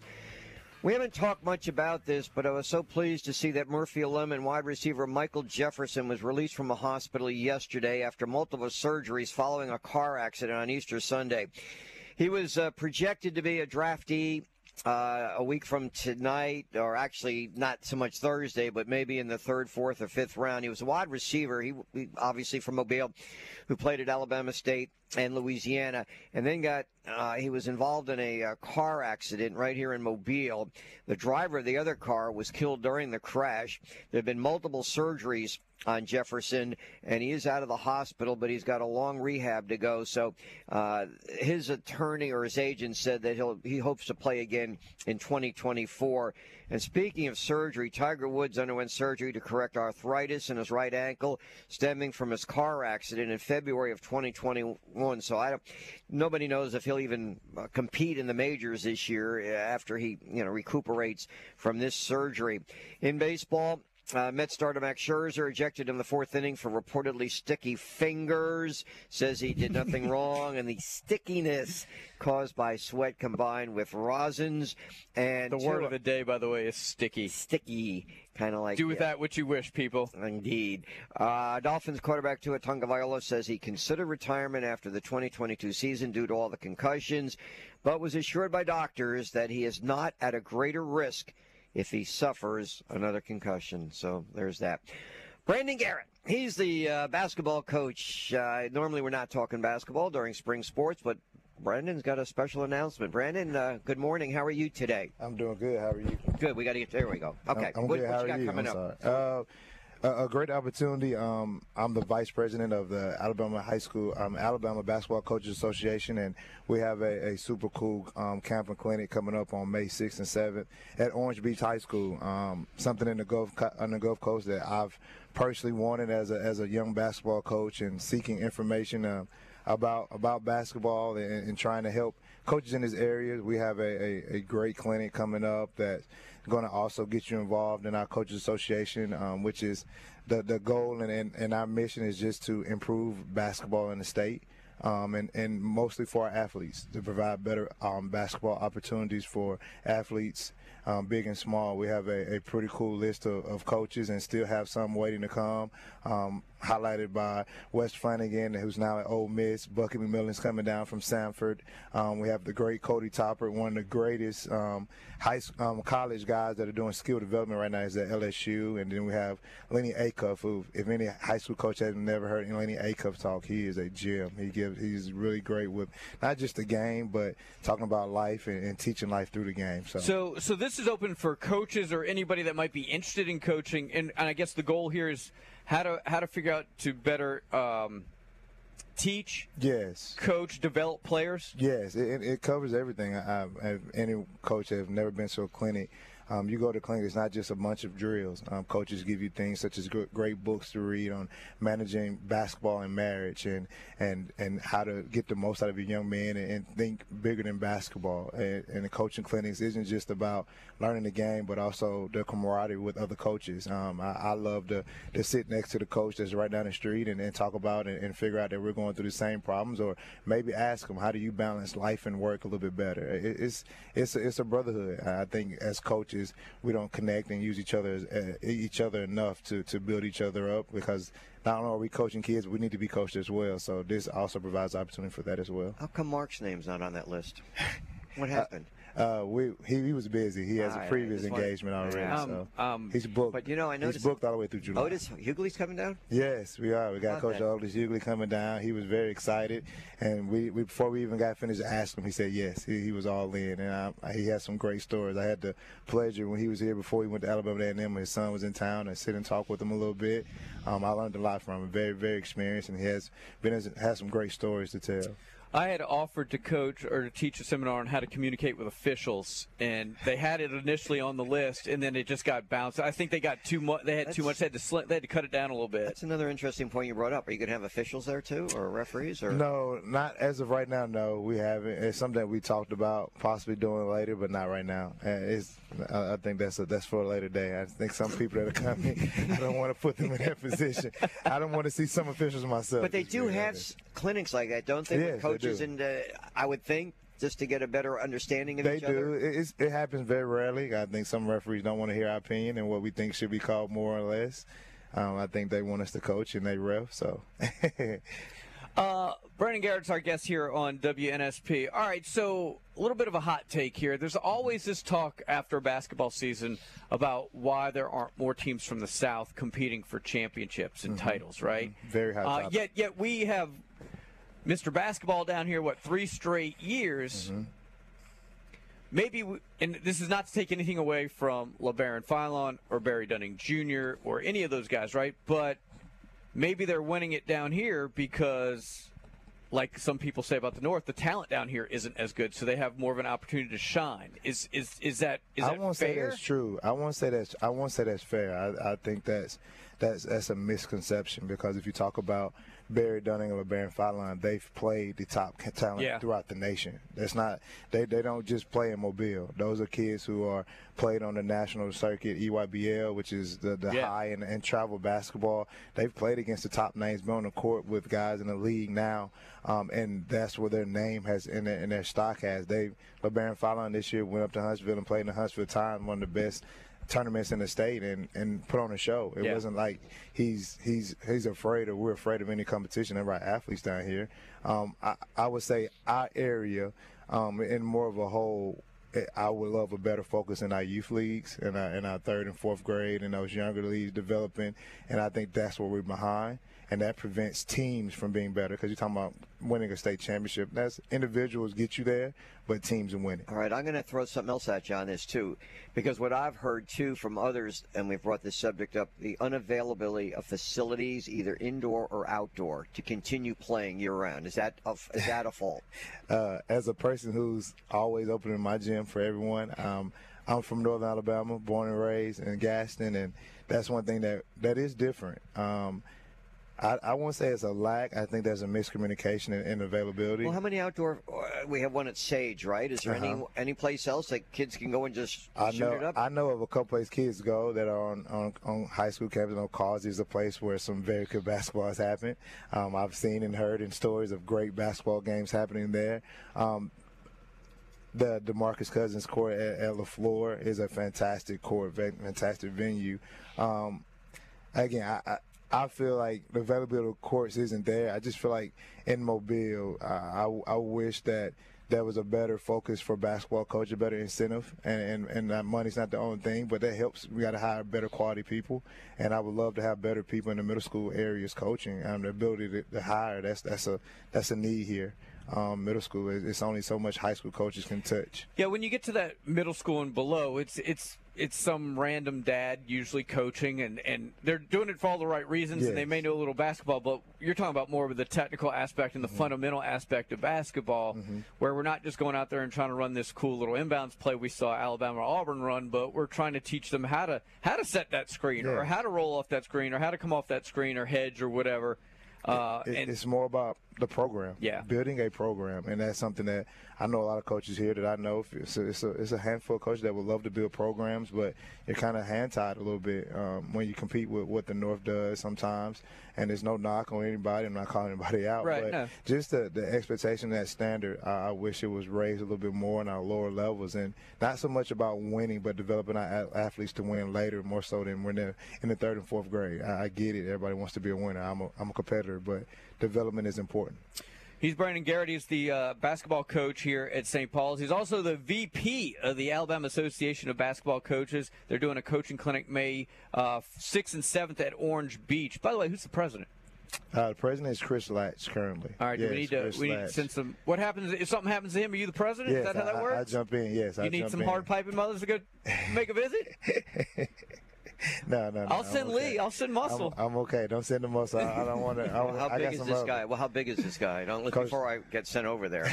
Is Coach- he my size? Latch pretty stout. He's pretty stout. Is he? I, I think that'd be stick- it'll be a challenge. You might have to take a couple pipes. The, the, the, might run through. bigger, the bigger you are, you know how that, what they say. All right, so how can people get information if they're interested in, in checking out the clinic or learning more about joining the association? Yes, we we um, are getting it up on the AHSA website. We should have a link soon, um, hopefully by the end of the week. Um, but we also have a website. Um, it, it, it is um, aabcclinic.com, A-A-B-C-C, um, forward slash 2023. Um, that's the website, aabcclinic. Um, dot com and, and you click on that link it'll take you straight to registration you'll see a list of, of growing speakers we're still waiting from um, a guy that coaches at a school that the elephant is the um, mascot he should be confirming any day um, we still have a couple more coaches that are just wrapping up some recruiting plans and By the way, that was as subtle as a sledgehammer right there. Yes, yes. So we, we have we have a couple of guys coming. Can let's say those who are not in coaching but aspire to be coaches, can they come? They are more than welcome. Um, again, our, our our goal is to grow the game and, and grow the game in the state, and to equip anybody that wants to be a coach with the tools to be successful. Um, I, I'm blessed to have guys pouring to me, so I'm trying to do the same for other young coaches, young and old. Whoever wants to learn the game and get better, that's that's the goal. It's for the kids. We, I coach not for championships and wins. I coach to, to, to make dads and husbands and, and fathers. Uh, that's and, and meeting and, and learning the game and learn how to teach through the game. The game taught me everything. I'm here today because of basketball and, and my high school coach and my AAU coach and those people pouring into me. So And that's why I'm not on that list because I don't I don't coach for all that. I coach for championships. that's what we're talking about. When he's talking about dads, I don't know if he was talking about himself. Uh, I don't know that was. Hey, uh, for those that don't know, know, I got wait, I got a thought. He should be there, and maybe he can relate media versus coaches, and maybe uh, let's say give them advice on how to deal with one another. How about that? they probably have a better working relationship with the media than I do with coaches. probably. Uh, June's coming up, man. What you got planned? What you got coming back, real quick before we let you Oh go? man, I got seven seven great sophomores coming back, led by Garrett Walker. Um, we, we're gonna go play a couple of colleges, West Florida, and go to South, of course, and and excited. I'm excited about the season. We. Sweet 16 for the third time in school history this year. Yeah. Um, had a fantastic year led by senior Joe Brown, who's going to go play at Coastal and, and continue playing there and, and continue uh, chasing his dream of basketball. I'm excited. Uh, a group that's really, really, really hungry for more. I'm hungry for more. I'm getting a taste of, of going down there and playing against a tough Eufaula team with some special athletes. Uh, I'm ready to get after it. Uh, I know Coach Ham was talking about the off-season grind and kind of doing the administrative side, but I'm ready to be on the court. I'm ready to, to hear some balls bouncing and smell some, some, some sweaty jerseys. Coach G, always uh, enjoy having you on. It's the Alabama Association of Basketball Coaches Clinic. Uh, I put the website in our app for those that are interested. Uh, we do always appreciate you opening the uh, the gym for tournaments when they are local. We do appreciate No that. problem. Uh, so best of luck, and we look forward to talking again soon. Thank you. All right, so uh, scoreboard traffic and weather here, Lee Shirvanian? Yes. All right. Yes. So anything you want. I got. I got. Yes. Anything I want? anything you want. Uh, and then we'll come back with your phone call, 694 1055. It's the opening kickoff. Lee and I had a huge disagreement. We got into a fight this morning. We'll, we'll tell you why. I'll tell you why he was wrong and what started the whole thing. He'll disagree. And that's just kind of what we do. It's Dr. Christopher Mullinex, Championship Drive. We're at St. Paul's right here on the sports station, WNSP.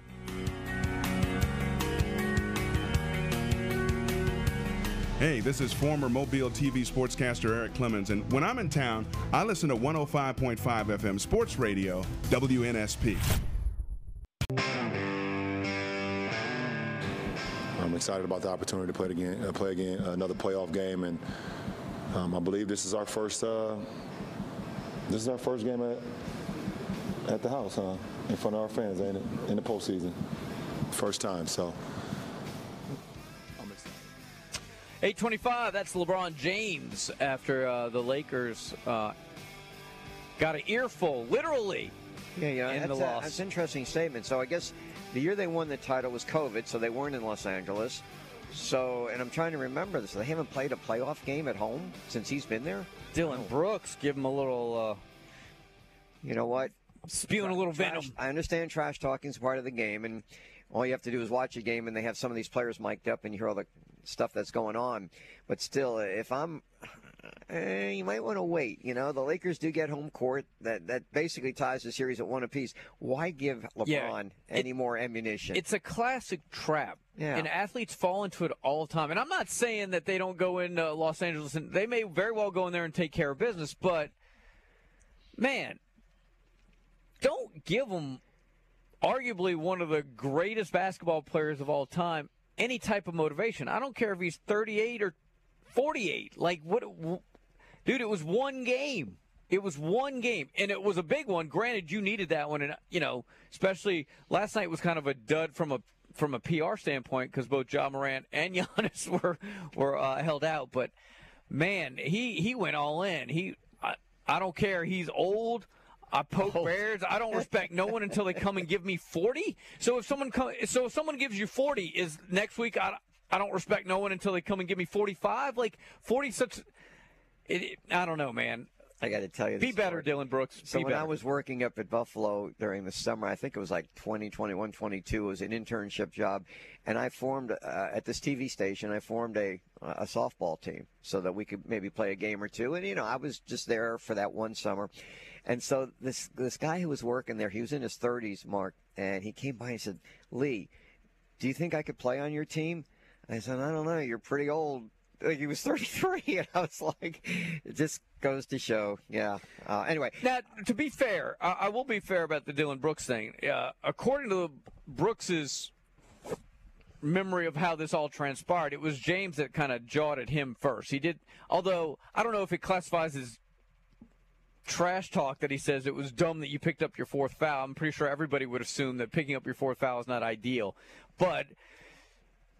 LeBron did initiate the conversation, and, and Brooks just he gave him enough to maybe, maybe LeBron did it on purpose to get the motivation he needed. So he Brooks have the reputation of having a- Yes. being mouthy? Yeah. All right. Oh, I, I got to we got to praise uh, Mobile Oral and Facial Surgery. Uh, we're here because of them. Uh, they're the title sponsor for the championship drive. Dr. Christopher Mullinix, We really appreciate everything that you do. We'll be at Saraland tomorrow. He, along with Dr. Aaron Wallander and Dr. Michael Babston, three outstanding oral surgeons available with no referral needed. Same day appointments available. They're located at 715 Downtowner Boulevard.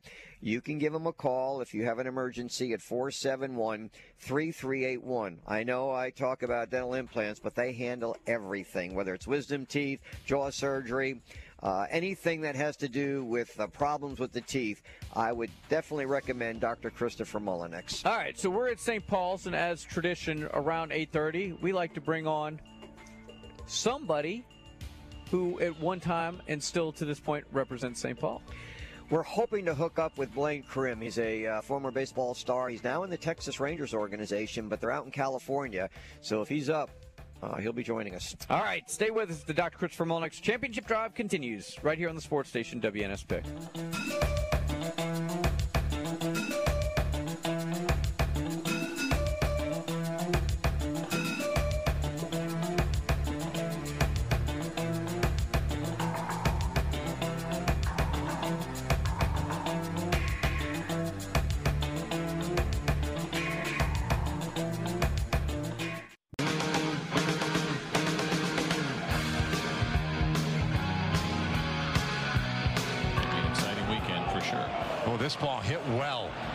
To center field. It is gone! Jonah Heim with a titanic blast to center field. Another. Man, that's how the Heims do it, Lee. What can we say? Yeah, out of the park, right? Yeah, it's, it's So you know we down, live- you don't claim him like as a fifth cousin or anything. Um, I mean, I will. You should if it helps. Well, I put him in there because of the name, also because he's with the Texas Rangers, which should lead into our next guest. So, uh, by the way, Shane uh, Sullivan back here, and Shane, why don't you introduce our next guest Oh, for it's our alumni part? Yes, Blaine Crim. Is he online with us yet? He is. Good morning, Blaine. Good morning. How are we doing? Uh, good. It's a little bit of delay there for us. You're way out in California. Blaine played four years here, and uh, or played his whole career here at St. Paul's, and uh, and he went on to Mississippi College, and he signed a contract uh, with the Texas Rangers, and uh, has done a great job. But uh, uh, Blaine Crim's now in AAA, but that's who he is, and uh, and turn it back over to you, Lee.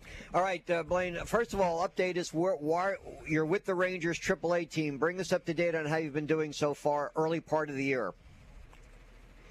Yeah, it's been going pretty good so far. Um, we're here in I think my third full week.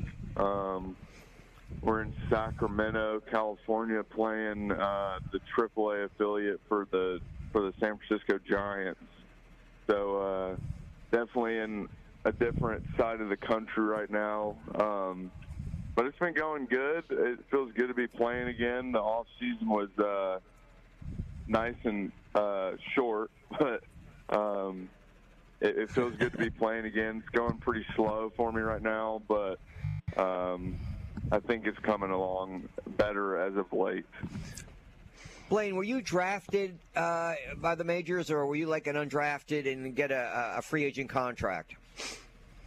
No, I was drafted. Yeah, I was drafted in the 19th round um, in 2019. Well, I bring up the point that Jake Peavy out of St. Paul's went in the 15th round, and look at the career he had. Talk about your days at Yeah. St. Paul's and how that helped develop you. Yeah, I mean, uh, you know, St. Paul's was, you know, definitely where I think I developed the most as a baseball player. I mean, uh, Coach Sullivan kind of threw me in the gauntlet as a freshman a little bit, which was nice. Um, but you know, that was that was definitely, uh, you know, some some tough baseball for me early on in my career in high school. Um, you know, I, I, feel like I, growing up, I was always one of the better guys on my team, and then, you know, my first two years of, of high school, I kind of struggled a little bit and and didn't really um, perform at the level I thought I could. So, you know, the last two years for me in high school were pretty were pretty good for the development of my career. Um, I think we had a you know we had a really good team my last two years, so we were very successful. Um, and you know that's just kind of where you know I, I I learned that I that I truly did love baseball and wanted to compete at a high level. Um, of course, I didn't think the major leagues were really um, in my or it was in my future uh, based on the lack of offers and uh, exposure I had in high school. But it was kind of one of those things that's just a I think a crazy story, and um, you know, of course, I wouldn't be here without St. Paul's. So I definitely am very thankful for those years. Yeah. Hey, Blaine, Mark Heim here. Thanks so much for jumping aboard with us. You talk about the different steps and different levels. How different is the jump from uh, St. Paul's to college? Then, like, I know you had stints in, it, with Frisco and, and and Round Rock, and like, how different was each of those steps from a, I don't know, from a, a speed standpoint, a talent standpoint, and and did it take time to adjust at each of your uh, destinations? Yeah, for sure. I mean, I, I think I think as as you jump, like every level is just the the the overall like speed of the game is what increases. I think. Um, you know, the game's faster, and the fact of just guys are always trying to take like extra bases. Guys are, you know, of course, hitting the ball harder. Guys are just developed, um, you know, better. But you know, from high school to college, there was definitely a big difference, just because you know, it's like almost everybody, every high school's best player is is playing in college. Of course, at at the level I played at, it wasn't you know the Mississippi State or uh, Ole Miss or Vanderbilt type, but it was still a you know high level of baseball with a bunch of really good players. Um, and then you know the jump to pro ball was definitely was definitely pretty tough. It was uh, that was eye opening. I mean, there's just 18 year old kids that are you know throwing 100 miles an hour, hitting balls 500 feet, and uh, and they have they've never put their hands on a metal bat. And you know, I'm coming from a smaller Division two college, and you know, just kind of worshiping some of these younger kids, and they're just still in rookie ball. So I'm like, well, if I'm if I'm thinking so highly of these rookie ball kids, I can't imagine what I'm going to think of like the you know the the double A, triple A guys. But yeah, climbing through the system in the minor leagues was definitely uh, eye opening as well. I mean, each level has has its different you know, I guess strengths about it. I think Double A was uh, a huge jump coming from High A. Um, sorry, I think I got a train by me. But um, the the the jump from high to double A was really tough when it just comes from velocity standpoint. I mean, guys in double A are throwing you know 9,700 miles an hour now Mm. on a regular basis, um, and have a general idea of where it's going. So, um, but the yeah, and the the jump from double A to triple A was not as significant as high to double A, but triple A, you know, is kind of just, I, you know, I'm facing the, you know, at least seven or eight uh, guys who have big league time or in the big leagues, like rehabbing stuff so- to some extent. Um, so I'm facing like a very um, polished group of players like every day. So you, you have to like really be uh, on your game like every day here. They're, the pitchers don't they don't miss very often. So if they do, you have to hit you know you have to hit their mistakes and um, you know you're you're not getting many cheap hits with the guys playing in defense. So it's definitely a more uh, polished game up here. We are talking with uh, Texas Rangers uh, AAA prospect uh, Blaine Crim, St. Paul's alum. Describe your home run this week. Yeah, that was uh, that was nice to get the monkey off the back. Uh, that was my first AAA home run. So I I had three weeks, uh, about three weeks up here last year, and wasn't able to get one. And then I think, like I said, this is our I think our third full week up here. So it was nice to kind of get one somewhat early, and hopefully that can uh, lead to lead to some more. Hopefully they come in waves. Um, but it was definitely a good good feeling to touch all four bases without having to worry about anybody. Hey, you know, we, we hear so much about minor leagues, especially uh, uh, single A and, and, and rookie and all that, and the travel and the lack of options there for accommodations and amenities. What what was the was there a just a horrific trip you had to take where maybe the food was just really bad, or you know y'all had two or three to a room, or the place was a dump? Yeah, I mean, uh, honestly, I would say like early on in my career, I mean, I will be honest. I think for a, a minor league baseball player, stand, from a minor league baseball player standpoint, like I've had a pretty, pretty easy road, and I've actually had a lot of good stuff for minor leaguers happen while I've been a player. Um, like we actually just had our salary uh, doubled yeah. a couple weeks ago. Um, so a lot of great things have happened, but like right when I got drafted, I went to Spokane, Washington for um, it was called short season at the time. It's not even an affiliate anymore. Um, but so I go 30, dou- 30 hours away from home, uh, and we had host families up there, which I guess was nice because there was no way on the salary that we were getting we could afford anywhere to live. Um, and I had this super nice guy, um, but uh, he and what he had done is he had built out a room in his basement, which was really cool. But um, there was just some some times where if there was a issue with the bathroom upstairs, then it would it would trickle down all the way Oh, to the man. to the yeah to the basement. So I mean, this is very early on. Yeah. Uh, I think it was like two weeks in. I'm taking I'm in the bathroom taking a shower. Um, I come downstairs and I don't know what ha- had happened, but when I come back upstairs to like finish off my morning routine, the whole bathroom had flooded, and so I'm like, oh goodness. I go downstairs to get some towels, and it, the whole downstairs just started flooding in my room.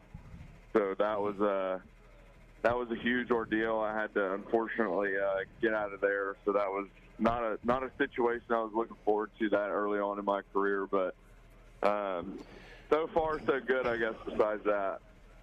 You know, we're talking with uh, Blaine Crim. He's with the uh, Texas Rangers AAA team. I can assume you, you said you're in Sacramento. You're not staying at the Beverly Garland Hotel, correct? I don't even know if it exists anymore. You're not staying there, are you?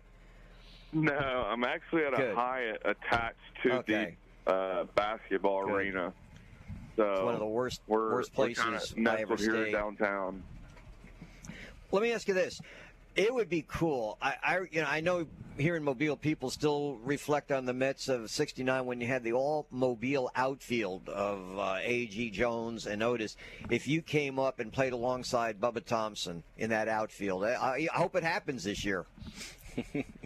Yeah, yeah, that would be incredible. I mean, especially gr- being able to grow up and play with Bubba. Um, you know, that would I think be a pretty special uh, thing to be a part of. But I couldn't be happy for him up there. Um, hopefully, yeah, hopefully they put me in the outfield a little more. We'll see. I'm trying to be a little more uh, versatile and not limited to just first base.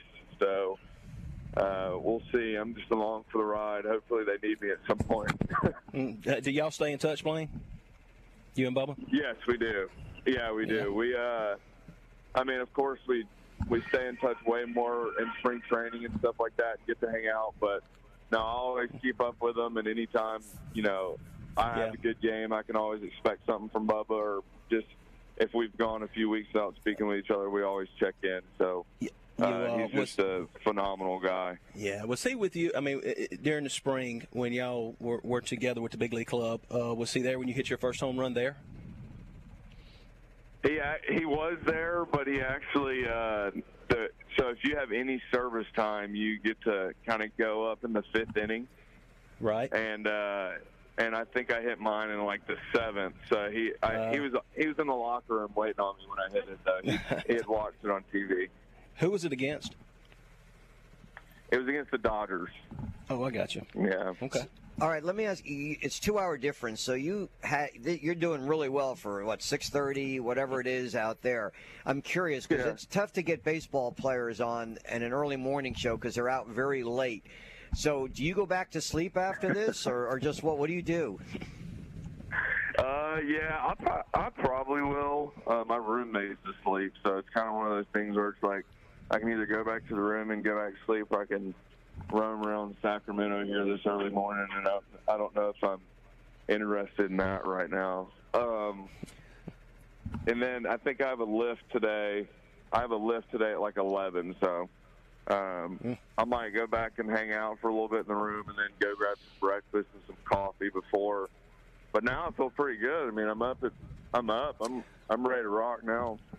All right, well, before we let you go, since we have our own professional baseball player on the show today, a day after Max Scherzer got ejected, you can give us your scientific take on how sticky a glove gets when you mix rosin and sweat.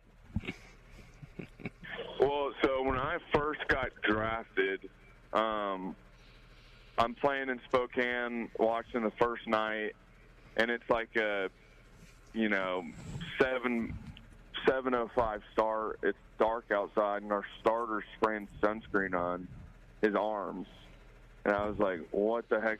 Like, what the heck are you doing?"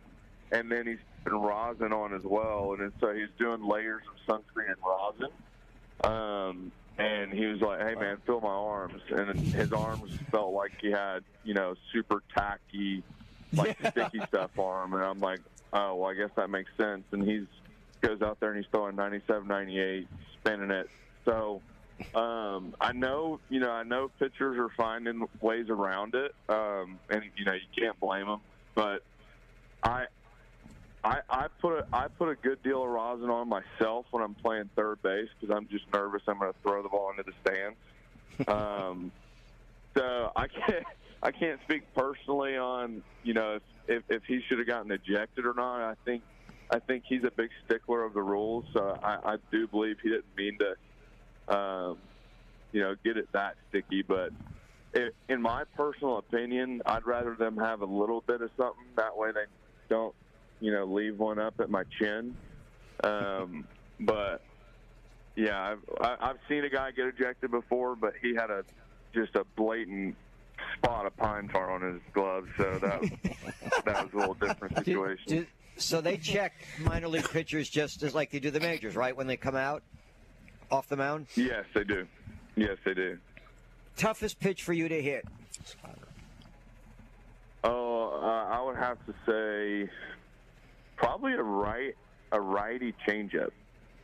Oh wow! And Nice anytime a anytime a right-handed guy can throw a good changeup, it's pretty tough. Mm-hmm. Gotcha.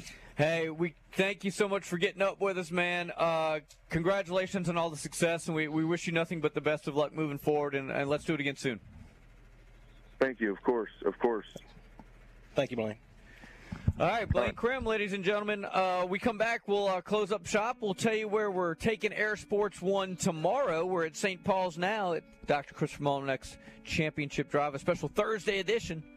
And of course, we'll give you an opportunity to jump in as well. 694 1055. It's the opening kickoff right here on the sports station, WNSP. Hi, this is Mark Malone, former NFL quarterback. You're listening to 105.5 WNSP.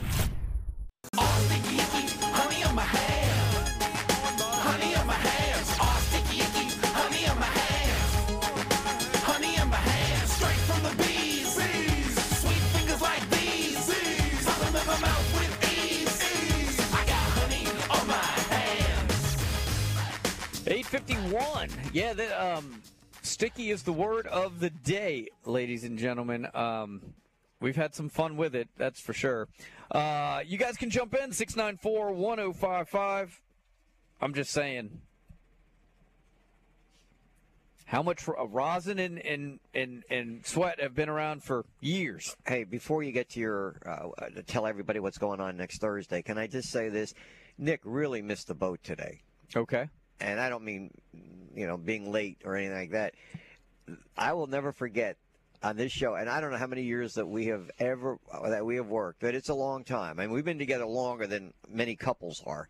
Okay, so well, when you put it in like the that. beginning, in the beginning of the show, I will just, I never thought I could ever get Mark to ever say, "quote." You got me under my skin, and that would have been perfect for a lead-in song. You're, you got me under your skin. I think Frankie Valli did it. That would have been great. I will just never forget that. Finally, after all these years, I finally did. No, well, see, here's here's where you're wrong. First of all, No, Triple I'm D, right. shame on you for not getting the Frankie Valli reference in at 6:15 this morning. There you go. Secondly, the where you missed the boat on that is it's not that you got under my skin for the first time. It's I've let you know for the first time that you've gotten under my Oh, skin. darn, okay, If you knew how often you got under my skin, we not we may not be doing this show anymore, Lee. I, I take one be? for the team. Where would you be? It's not where I would be. Maybe it'd be where you would be. Okay. You keep thinking that. Hey, uh, speaking of where we're going to be, I'll tell you where you guys need to be a week from today. It's our WNSP draft party. That's right. We'll be broadcasting the final drive, not us specifically, but Corey and Michael will be out at walk ons on airport. Come on out and hang with us leading up to the NFL draft. As that draft starts, we'll do our NFL draft challenge where we will invite you to predict the top 10 draft choices in order. There will be a point system that our own Triple G will take care of. And uh, if you are the winner, take a listen to what we got. We got a Traeger grill from Bailey's TV and Mattress, valued at like 600, 1200 bucks. It's like this huge thing, right? And we will have a Bryce Young Alabama jersey to give away. Compliments of the vault. We got a lot going on. We encourage you to come out there. Everybody's going to be out there. Come see all the fine folks and all the WNSP personalities as we sit around and watch Bryce Young get drafted, watch Will Anderson get drafted. It's going to be a lot of fun. We really encourage you to come out Walk-ons are excited about having us out. Wes is already pumped up. We'll have some other stuff to give away too, Lee. We'll have some t- new WNSP T-shirts. I'm rocking one Yeah, now, really actually. nice looking, really and nice. um, and so come on out and see us. It should be a lot of fun. do want to thank uh, special sponsors today for our championship drive at St. Paul's, Hancock Whitney Bank, Sinorama, Harvey and Thomas Orthodontics. Now, tomorrow, when we take our show on the road to Saraland, we also will will thank uh, Will Barnes' family of McDonald's restaurants, Greer's Markets and Cash Saver, Beef O'Brady's Tillman's Corner, Oh, yeah. Rich's Car Wash. Right, uh, Todd, he's going to be out there with us, right, tomorrow? Todd will be out there tomorrow. Uh, go see him. They open in an hour and five minutes. How about that? And they got the Philly cheesesteak special today. So you, I know you joke around, but let's see if you got there at nine fifty. Would he open the doors, or you have to stand outside? Uh, knowing Todd, he would open it, he, and he would be doing it laughing because he knew it was me. That, was the. If you want to play a good joke on our good friend Todd, go show up just just a couple minutes before. We also thank Rich's Car Wash. Uh, Sarah, thank you so much. Uh, Ward International Trucks, LNS Air Conditioning, and the Green and Phillips Injury Law Firm, the attorneys. All right, tomorrow we're at Saraland. Kind of a new wrinkle. Normally on the championship drive, we normally do not speak with the athletes. We just get the coaches of spring sports, but we are scheduled to be joined by two of the outstanding tracksters, let's say, in this area at 7:30 if it all works out. Ryan Williams, of course, you know him for football, and Morgan Davis, who seems to be in the uh, state headlines almost every other week, winning some uh, titles in track and field. So, along with you know the other the, the, the baseball team's doing really well out there. Brett Boutwell is going to join us, and some of the other sports that are doing well out there. Uh, so we're looking forward to that. So um, be listening tomorrow. Uh, we'll keep an eye on things in the uh, in the NBA. Obviously, the draft continues to be a big topic of conversation. Uh, Do we know where Phil Cuzzi is umpiring tonight, just in case? I don't. I want to thank him, by the way. Phil, I don't know you. Uh, in fact, that's the only umpire's name I know now. Um, but thank you for what you did. So that gave us a lot of uh, headlines to talk about today. It was fun. See, there's stories like that all the time, but because it was baseball, it- you gravitated no, toward no, that. but yeah, You see, it's not every day that we get to actually like get into it in the first segment. Oh, but I'm just But so you glad got into because for you to get into baseball, that's what really got me going. I, I love that fact that we, it, it took a story like that for you to talk some baseball. But here's what can, uh, what surprised me. I didn't, according to somebody in the app, he has thrown out three other pitchers. I had not heard that this year of other pitchers being thrown. I'm curious who they were. He's either the best umpire ever or the worst, right? Well, we'll find- we're going to find out. Yeah. Will he get the 10 game suspension or not? So, kind of like the same thing we had Draymond Green. Should he be suspended or not? Hmm. Can't wait to hear Dan Patrick talk about the uh, Scherzer story. I'm sure they'll spend a lot of time. Well, in your on it. opinion, he neither one Scherzer or Draymond shouldn't be because they're superstars, and you don't pay to watch umpires. I don't. I don't. You pay- you I want those guys either. in no matter what. Well, I, we're running out of time on that. I, I wouldn't say no matter what. I with Draymond, I Kick him in the face. problem. Let him play the next game. Yeah, they need him tonight. See? They need him tonight. They have to win, otherwise they're down three games to none. It's anarchy. So find them. Find them instead. All right. Hey, nice job, Triple G. We appreciate all the efforts back at WNSP for Lee and I'm Mark Heim. That does it for another edition. We're back at it Monday. No. See, it feels like a Friday. Tomorrow at 6 a.m. Until then, see ya.